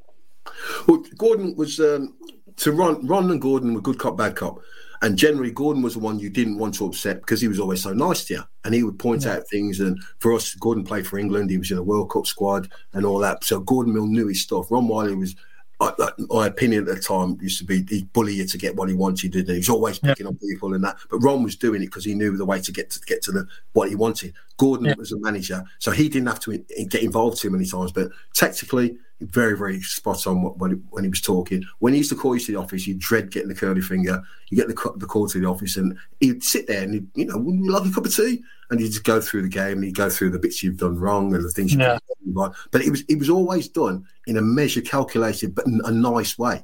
Ron would just bully you and just say how rubbish he was and all that. But Gordon was brilliant in the way he dealt with you. Dave Sexton, exactly the same. Dave Sexton was possibly one of the best coaches at the time. He was ahead of his time. Dave would be one of them. You'd see in the morning, you'd walk in, you'd see the team, you'd say, hello, Gaffer. And sometimes he'd be smoking a cigar and he'd just walk straight past you and just blank you because he's locked in his own mind. And other times he'd walk past and he'd go, Tom, come with me. And he'd take me and he'd say little clips, and it'd be a Franz Beckenbauer picking the ball up and breaking the lines in midfield and going forward to have a striking goal. And Beckenbauer, I saw so many videos of him, or Gerd Muller turning in a box and that. And what he'd do, he'd sit alone and he'd work out like little 2-minute clips. Have a look at that. Take that. Have a look at that. This is like 20, 30 years before they're all doing it. We was watching videos. And we'd play on a Saturday. We'd watch a video of the game on the Monday. And they'd stop it every minute when you made this mistake, and we'd go over that. And it was terrible. But it taught you an awful lot. And as managers, they taught us an awful lot. Dave Sexton, for me, was a brilliant coach. Ron Wylie was a brilliant coach in another way because he knew how to push your buttons. And Gordon Milne was one of the best managers because he knew how to handle you in all situations. He knew, I suppose there's nothing he hadn't dealt with in his time as a player and then a manager. So every eventuality, he knew the reason, he knew he could deal with. Plus, he was at a club where we knew that if you got to Coventry and you're the first team and you get to £400 a week, you're out the door. So I get to £400 a week. I signed a 3-year contract, £400 a week. And suddenly they decide that Jimmy Hill, we're not selling our best players. Like, Leeds and Arsenal came in for me, and he just said, no, it's not happening. And to be fair, at the time, I wasn't that bothered because I just signed a new 3-year contract. And I thought, well, I'm quite happy to stay because if we add to what we've got, this can be even better. Dave Sexton broke my game down. So this was my last sort of 18 months, year at Coventry as it were, was a bit indifferent to start with. And it was only towards the end of that I got back to being even better than I had been before. And that was Dave, because he broke my game down. He took me and said, no, you want to do this, blah, blah, blah. And I became an even better player. So by the time I got to the Albion and I'm under the guidance of Cyril Regis, all of a sudden I'm a more complete player. But Dave used to still speak to me and call me, and I'd bump into him at games, always chat to me about aspects of my game that I could improve on and all that. Mm-hmm. Technically, so brilliant, so on top of his game and so ahead of his time. And he had a fantastic team, didn't he? A young team there, Dave Sexton. Yeah. It's a shame it sort of broke up. Danny Thomas and all the youngsters there. Dave leaves. Dave joins Coventry, as it were, and because Gordon goes upstairs to be general manager, and Dave takes us. And I think the first game we play Man United, and Dave had been just sacked for Man United, and we tore him apart that day. I mean, Ray Wilkins was shouting at us like, "What's going on?" We played ever so well that day, and from there we because I was with Dave under 21s. So I know how good he is. But bit by bit, he's working with the players. He's doing different things. Some of his training sessions were different. And there was one that I always remember, because remember the training ground is sort of here, but just on the corner up the hill is Massey Ferguson. Yeah. And one afternoon, Dave says to us, right then, Hateley, Thompson, say Tom English, Danny Thomas, you're out this afternoon, 2:00. So we go out at 2:00. We have a jog round, do some finishing and all that. And then he puts 4 balls out and he says, right then, do a trick, but don't touch the ball. So what you are? We'll do a trick. Step over, do a step over, drag back. Put your foot over the ball, but don't move the ball. So you got about 20 seconds in your locker of that, and then I'm like, keep doing it. And after a bit, the lads from Massey Ferguson, they're on their lunch break. They look over, and they can see these 4 players dancing around over a ball, but not touching the ball. Is that what you do every week? No wonder you're all crap. And that. We got butchered, and we kept saying, Gaffer, you know. And he said, no, keep going. Show me something different. And that was him. He was always coming up with different ideas. Laurie Cunningham was taking corners with the outside of his boot. And I think he went to Real Madrid and was doing that. And then he had us doing it. He'd see things and say, right, I'll have that. And I'm like, I'm the one in the box. I'm going to be heading it in or smashing it in. Like, what? I'm not taking corners and that. And he say, no, that will teach you how to kick the ball properly. So when it does come to you in the box, you can actually get a good connection on the ball. And a lot of his things he did actually made sense in the end. He made Jerry Francis take me out of an afternoon. And in the D, in the penalty area, Jerry would have 10 balls. He'd smash them at me. So I have to control it and have the shot before it went out of the D. He couldn't go out of the D. And the D's a tight area to work in. And little things like that. And the first couple of times, the ball's going all over the place and all that. And Jerry's going, I think we're taking a mickey, He's supposed to be a freshman footballer, but bit by bit you get better and better. They teach you how to do different things, and it was all a learning process with Dave and all that. Now, I got to the point when they broke my game down, but all of a sudden I'm getting back to what I was. We play. There's a lot of stories I'm going to be leaving, and I knew that there was Jimmy Allo problems in America, and then we played Norwich on the Tuesday. I got sent off. Olga Harida smacked Mark Hateley, and I said to the referee, "You're going to do something about that," and he just went, "Get on with the game." So, being the kind of person I am, I smacked all the rider. Referee's come over, and he's warned me and all that. Next thing, I'm chasing the ball, and Greg Downs, Coventry favourite, Greg Downs, ball's been thrown out to Greg Downs. I'm chasing Greg Downs down. Greg knows I'm coming. And as I'm coming, Greg plays the ball up to the centre forward. He just boots it out of the way and jumps out of the way. I come sliding and jumps out of the way. Referee's over, get off. And I look at Downs, I went, I never touched you. And he said, ref, he didn't touch me. There was intent in what he was trying to do. Get off. And that was my last game at Coventry City. FA Cup game, we're out. On the Wednesday, I'm out with the wife. We're looking for baby stuff and that. And I get in the house, and Jimmy Hill rings the house and basically says, you're going off to West Brom. And I'm like, no. And he said, no, yeah. He said, go run and look after you, blah, blah, blah.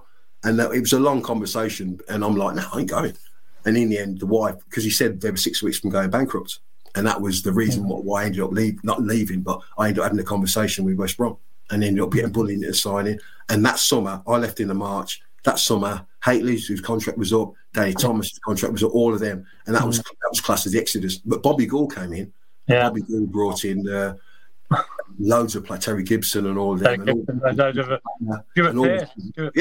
Stuart Pearce. And all of a sudden, I mean, I think was it Liverpool you beat? You beat someone. Yeah. Right early on.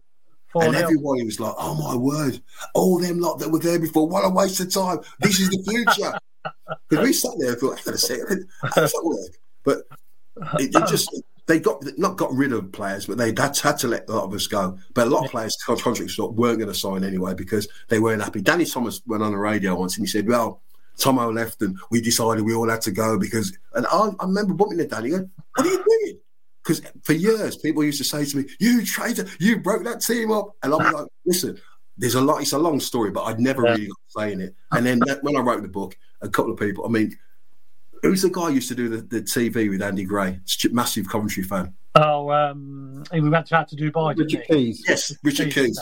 I do a podcasting with Richard Keys, and he's in Dubai, and he's been beamed in, and he's asking, they're talking back and forth, and he says, yeah, young Thompson, blah, blah, blah. Yeah, what a team we'd have had at Coventry. If he hadn't gone like, as if I said, that's it, I'm up 6, I'm leaving there. But it was never like that. And at that time, we never had any power. If this was done now with the agents and all that, there's no way it would have happened that way. But these things happen. And in the end, I look at my career. My career should have been a lot better, but I had a good career, I had a great time, made some great friends, and I just had a fantastic time. Bearing in mind, my options at 8, 9, 10, 11 years of age were quite limited. So actually to play football, see half the world, nick the odd girl, and just basically enjoy my time. No, I can't complain. Well, they say things happen for a reason, don't they? And exactly. It was a completely new squad for us then, and I was good at the time, but and then obviously Bobby Gould coming in, it was a completely different ball game then. And yeah. So yeah, great memories. So out of the two then, out of Gordon and Dave Sexton, who would you want as a manager? Which one would you think would pick the team that would have suited you? I would probably say Dave Sexton because Gordon was brilliant and he knew what had to get the best. But Gordon needed Ron. They were a double act. They worked really well. And Gordon was very good on the technical side, but he let Ron obviously direct the sessions and direct all that stuff. Dave Sexton controlled every aspect of it. And Dave Sexton would stop and he'd look at Les Seeley and he'd, I can work out something, a little session for him, or I'll work out something for Tomo or Danny Thomas. Danny Thomas came to Coventry as a midfield player. I wonder if a scoreboard. They ended up turning Danny Thomas into a right back, and he was an England class right back until he had that terrible injury. Dave Sexton was responsible for a lot of that. I mean, Danny obviously under Gordon Milne played full back and was very good. Danny Thomas went on another level. Dave, as a coach, was as good as I've worked with Howard Wilkinson and Stevie Coppell. I've worked with some great coaches over the years and that, but them two would be in the conversation, and definitely I would have to say Dave would probably shade it. He'd probably be the best one. My dad used to always shout abuse at Gordon Milne. He always used to say he couldn't motivate his missus. Now, when I was 11, I didn't know what he meant by that. We're in the Westgate Arms Hotel in Warwick, which isn't there anymore. And Gordon Milne's there with his wife. Yeah. And me as an 11-year-old, my dad said, "What's Gordon Milne there?" So I trot off to the table and I just sit there in all innocence. I says, "My dad thinks you can't motivate your missus." That went down really well, like, yeah. That's probably why I got like less of a rejection from Bert Edwards. Yeah. It's funny because, like I say, Gordon, when he first came in, because Joe Mercer was the manager, and Gordon came in as the assistant, as it were. Joe went upstairs, Gordon took the team, but Gordon had an aging team. Gordon has then changed the team where you've ended up getting your Tommy issues. Because when I first went to Coventry, my first 6 weeks, I remember going into the canteen and, like, apart from obvious things happening, like your pants getting pulled down in front of the dinner lady and all that, the one thing I remember looking at was there was a guy there called John Craven who scared me to death. He looked like the most aggressive, physical, horrible man ever. Chris Catlin was there for a few weeks as well. Mm-hmm. And as you know, Chris Catlin is not shy to let people know what's what. And so, like, it was just a dressing room full of characters, and Gordon had to deal with that. Imagine, Gordon was only a few years older than them, and he had to deal with them, and he had to bring some in and all that and change that. Then he got the team with the likes of Hutch, Jimmy Holton and all them, and Mickey Coote, Barry Powell and all that. And then changed that team again for the likes of Gillespie, Andy Blair, myself, Stevie Hunt and all that. So he overseen three different classes of player and still kept Coventry in what he's now called the Premier League. That's a fantastic job. And what's interesting is when you think about 1980, 81, we had a team where 9 players, I think, were under 21 or 21 and under. If we had a team like that now in the Championship, the fans would be absolutely, they wouldn't be happy about it, would they? No. They'd be thinking, we're never going to survive in the Championship. Yeah. You guys were making a fist of it in the top league. That's right. At a time when you as a forward would get battered. The wingers would get kicked all over the place. I mean, some of these lads would have a field day now under the new rules and laws. Yeah. But there's no real physical contact anymore, not too much anyway. And like back in them days, it was GBH. I mean, I can't remember one of the lads saying one day, "Get your retaliation in early." And I was like, and all of a sudden you realise why, because they centre halves and people were going to smash you and give them half a chance. If the chance to play football was on, they'd play football. But if there was a chance to lay into you and leave one on you, they'd do that as well. Which is, as you say, you just saw myself and lots of Hateley and people limping about like a good and light. But the likes of Bodak, who never really got involved in a tackle in his life, he still could still dance and move about like. Well, I think we've got some more comments coming in, I think. Ooh. What's that? I know what it is. It's Stephen McGovern's asking, what do you think of Mark Robbins as a manager? I have to say, I think he's been one of the best things to happen to Coventry City for a long, long time. His first period there, I thought he did well. Obviously, he's done well because he's gone off to another club. Didn't work out for him. Came back to Coventry, and I remember hearing a podcast with him the other day.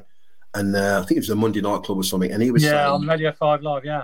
And it was really good. And he came on and he just said, basically, when he first came in back to Coventry, the first thing he had to do was get the connection between the fans and the players again, because we'd lost all of that. And the moment you lose that connection, you've got a problem. There was always different problems with the hedge funds and this and that going on all the time. And I didn't know half of it. And when I go to Coventry, I'd hear a bit different stories and all that. Like, but the bottom line was the team weren't playing particularly well, or they'd have little spells, but it was never consistent. And there seemed to be problems up above as well. So like it was a mess. And Mark Robbins has come in again, and just listening to him talk that day on the Monday Night Club, and he had to, the things he had to deal with, and like all the time he's just tunnel vision. Right, I can keep going. We'll deal with that one, deal with that problem, deal with that problem. But he's still got to get a team to win games. He's still got to get keep players there who you could actually sell or whatever. Anything player of any value, there's a chance he'd be stolen from you. And he's got to bring all that together, turn it into a team that can win games. And he's over the years, he's done it. I think he's done an absolutely fantastic job. I mean, I listened to him talk, and I didn't realise how bad it was. I mean, I'll go to Coventry every now and again, and like sometimes the atmosphere was a little bit iffy, but it was because the fans were hurt because what had been happening. They've seen their team being taken away from them. There's no connection with the players, as it were. People were coming and going. It was a transient club. Players came in for a couple of years, left a couple of years later, nicked a few quid, whatever. The whole thing just seemed to be a mess. And now he's got it all going in the right direction.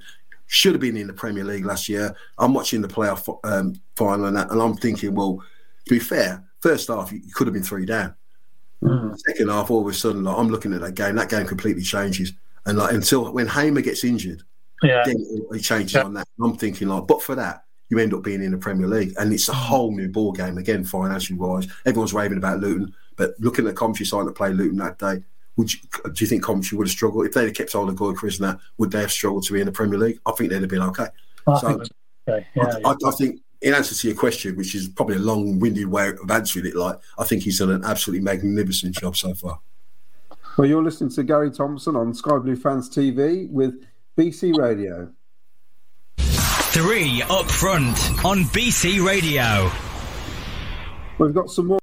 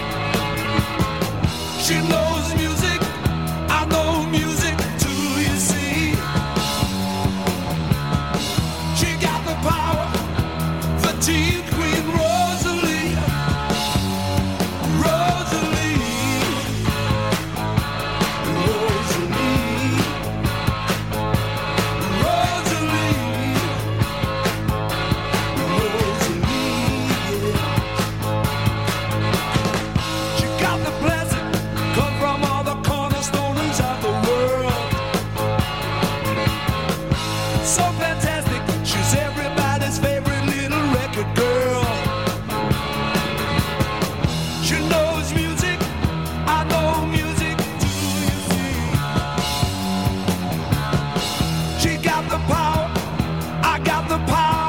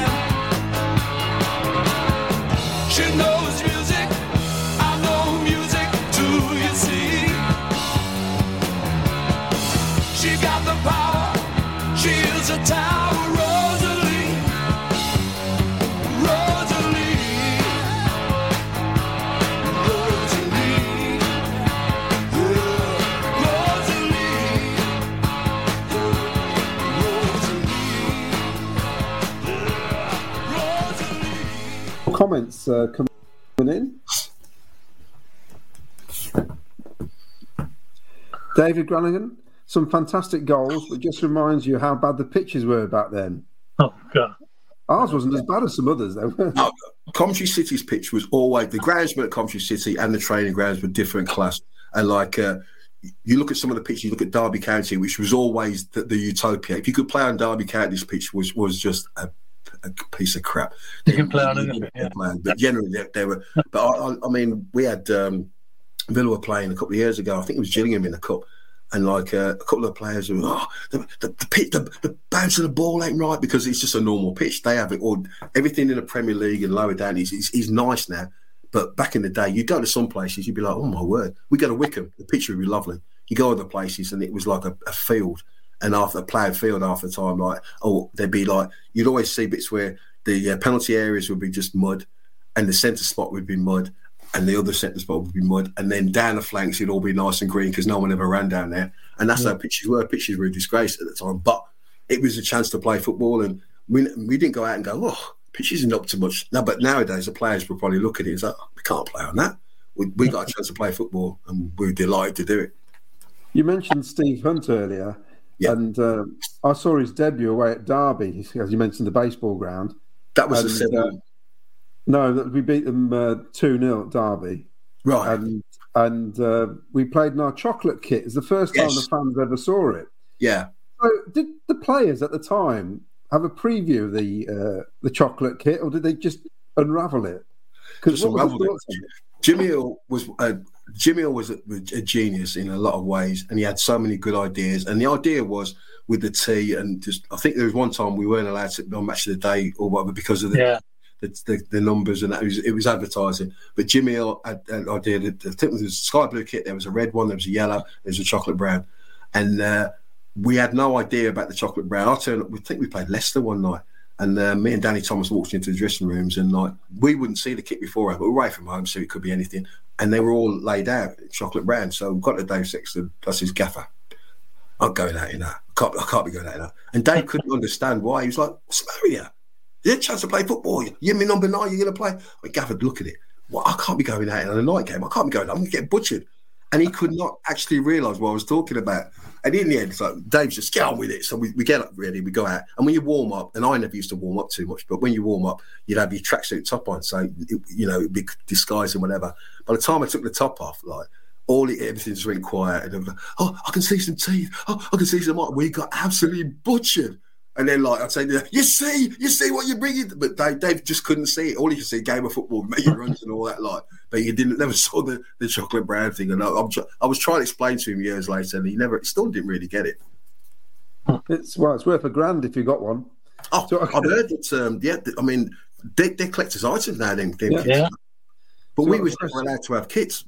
With Jimmy Herbert, God rest his soul, he would have the 3 or 4 different kits and that. And he would keep all of them. And at the end of the season, you say, oh, can I have a top for such and such an amp? Oh, no, we can't do that, son. We're not allowed to do that. But word is, they used to get sold and all that, like, but we never, ever got hold of anything. Oh. Yeah. So I've got a question from Ralph Wiggins. I really believe if we hadn't sold Gary, we would have won the first division title. Because when we sold him, 8 players asked for transfers. The thing is, it was a running down of contracts, wasn't it? It weren't the asked for transfers. Then they all contracts ended. The and contracts in those days, their contracts are ending, and like Coventry had been trying to negotiate with them since the October. Now I had a brand new contract anyway, so like they weren't negotiating with me, but Danny Thomas, Hateley, Steve Jacobs, a load of them they were negotiating with. Then obviously it came to a head, but you're looking at a team that was a very, very good young side that's developing as well. And anyone, I say with their brain, would look and think, hang on, if we can add a bit more experience to that, then that will coach. You look at the Chelsea side now, they've got a load of good young players. They've only got Thiago Silva, who is like as old as me. So they need a bit more experience just to help these kids through their bad spells and that. we would, if we had that as well, we had a couple of positions, a couple of players just to help us along, a younger Mickey Cooper, for example, or someone like that, then that team, I believe, and no one can convince me otherwise, that team would have gone from strength to strength. Whether we won the first division title, I do not know, but I think we'd have had a good fist of it. Yeah. So we've got some more comments. We'll have a few more comments. We've got one more question, and then we'll have to call it a night because we're running well over time. But, I'll have to come back. That's fascinating. Fascinating. Craig Robinson, what does it feel like to score a goal in front of a large home crowd for the club you're playing for?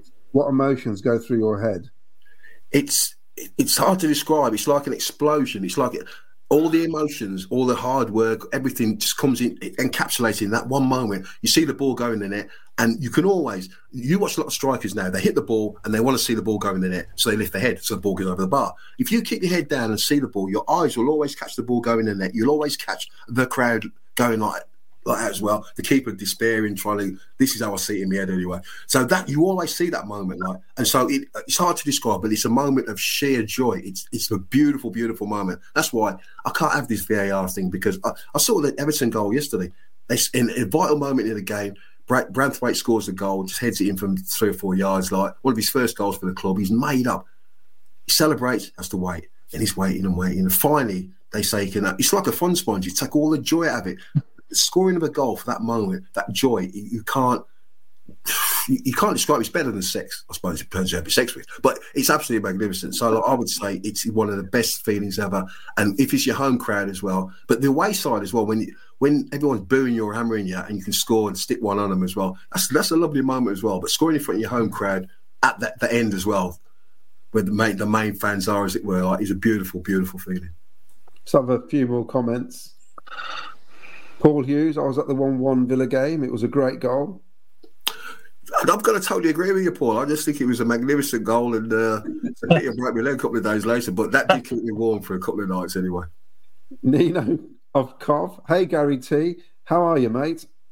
I was a kid, went to your door in Potter's Green to ask for your autograph. Thanks for being a sound guy. He says, was it in Diana Drive you lived at? Just trying to recall. Yeah, Diana Drive, number 7, I think it was. But my girlfriend at the time decided we would have a house, so we decided to get this house from that. Got the house, and my house was... Tom English was always in my house, and Danny Thomas, and Mark Hateley, and people like that all the time. And my wife, she became my wife after, she's like, we didn't move in with these. Why are they here all the time? So they was always there. Or people would turn up at 2 a.m. And then, because it was my house, but I bought the house and then my girlfriend moved in. But after a bit, she's like, people are turning up at 2 a.m. because I was one of the few people to have the house. But yeah, people would be knocking on the door all the time. Kids would be knocking on. Do you want to come out and play football? And sometimes we'd go out and play. But Tom was always there, the way I was always told, Bert Edwards said, the day they don't want your autograph is the day you start worrying, son. And so, if anyone asks me autograph for 5 minutes, it's 5 minutes at your time. It's not a problem. And that's fair. I loved it. It's Saranji's student, my dad's favourite all-time Cov player, and he's been watching since 1972.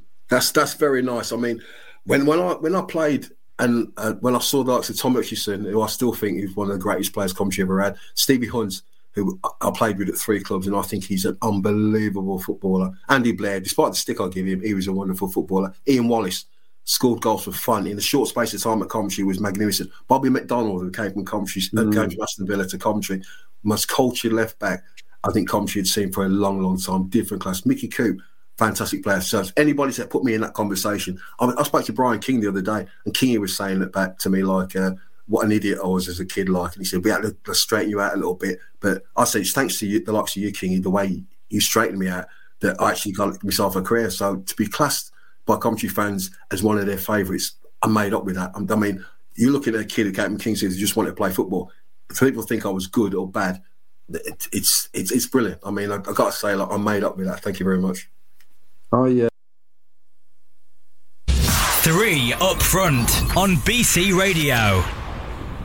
Yeah, you're listening to 3 Up Front tonight on this Wednesday night. I'm Miles Cadden. You've just been listening to the Garry Thompson, who used to play for Coventry, but not only Coventry, but Aston Villa as well, and West Bromwich Albion. And I hope you all enjoyed that little interview there by Claudio and Ken Stewart.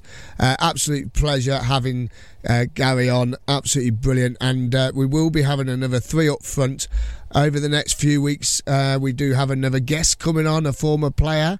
And he will be having a little chat with us. We can't give too much away at the moment, but there will be another player having an interview with us all, and you will enjoy it. And definitely will enjoy it. And we're going to have some tracks. He's picking his tracks as we speak, and hopefully you'll enjoy his music as well. Now we've got Di coming up very shortly. Di with a Y. She will be up very shortly, but I'm going to play Garry Thompson's favourite song, and it is In the Ghetto by Elvis Presley.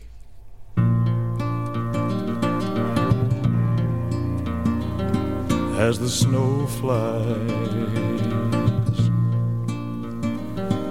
on a cold and grey Chicago morning, a poor little baby child is born in the ghetto. And his mama cries, 'cause if there's one thing she don't need, is another hungry mouth to feed in the ghetto.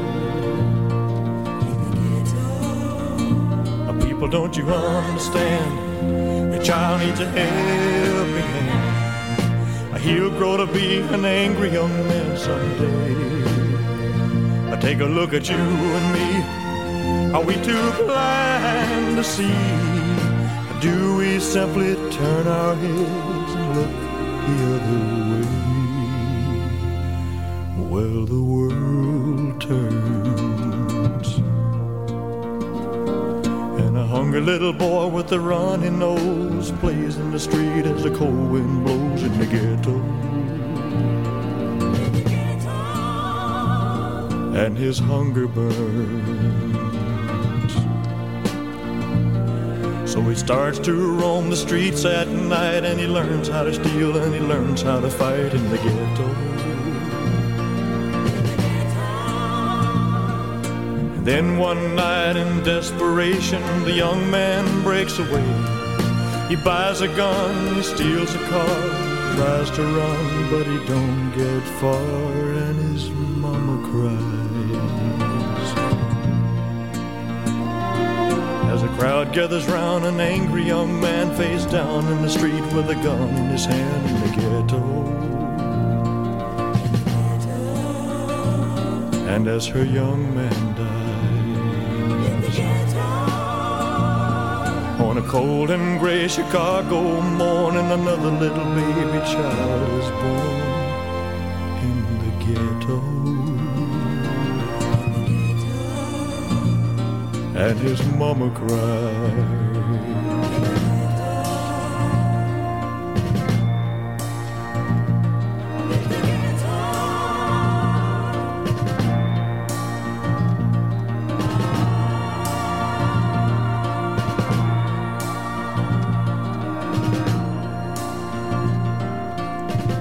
Yeah, massive thank you to Garry Thompson, who has kindly gave us the interview for our show tonight, so I hope you all enjoyed yourselves listening to his stories there.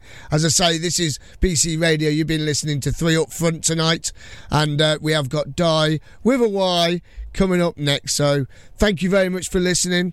I hope you enjoyed yourselves. Don't forget, we'll be back soon, and take care, everyone. Here comes Di with a Y.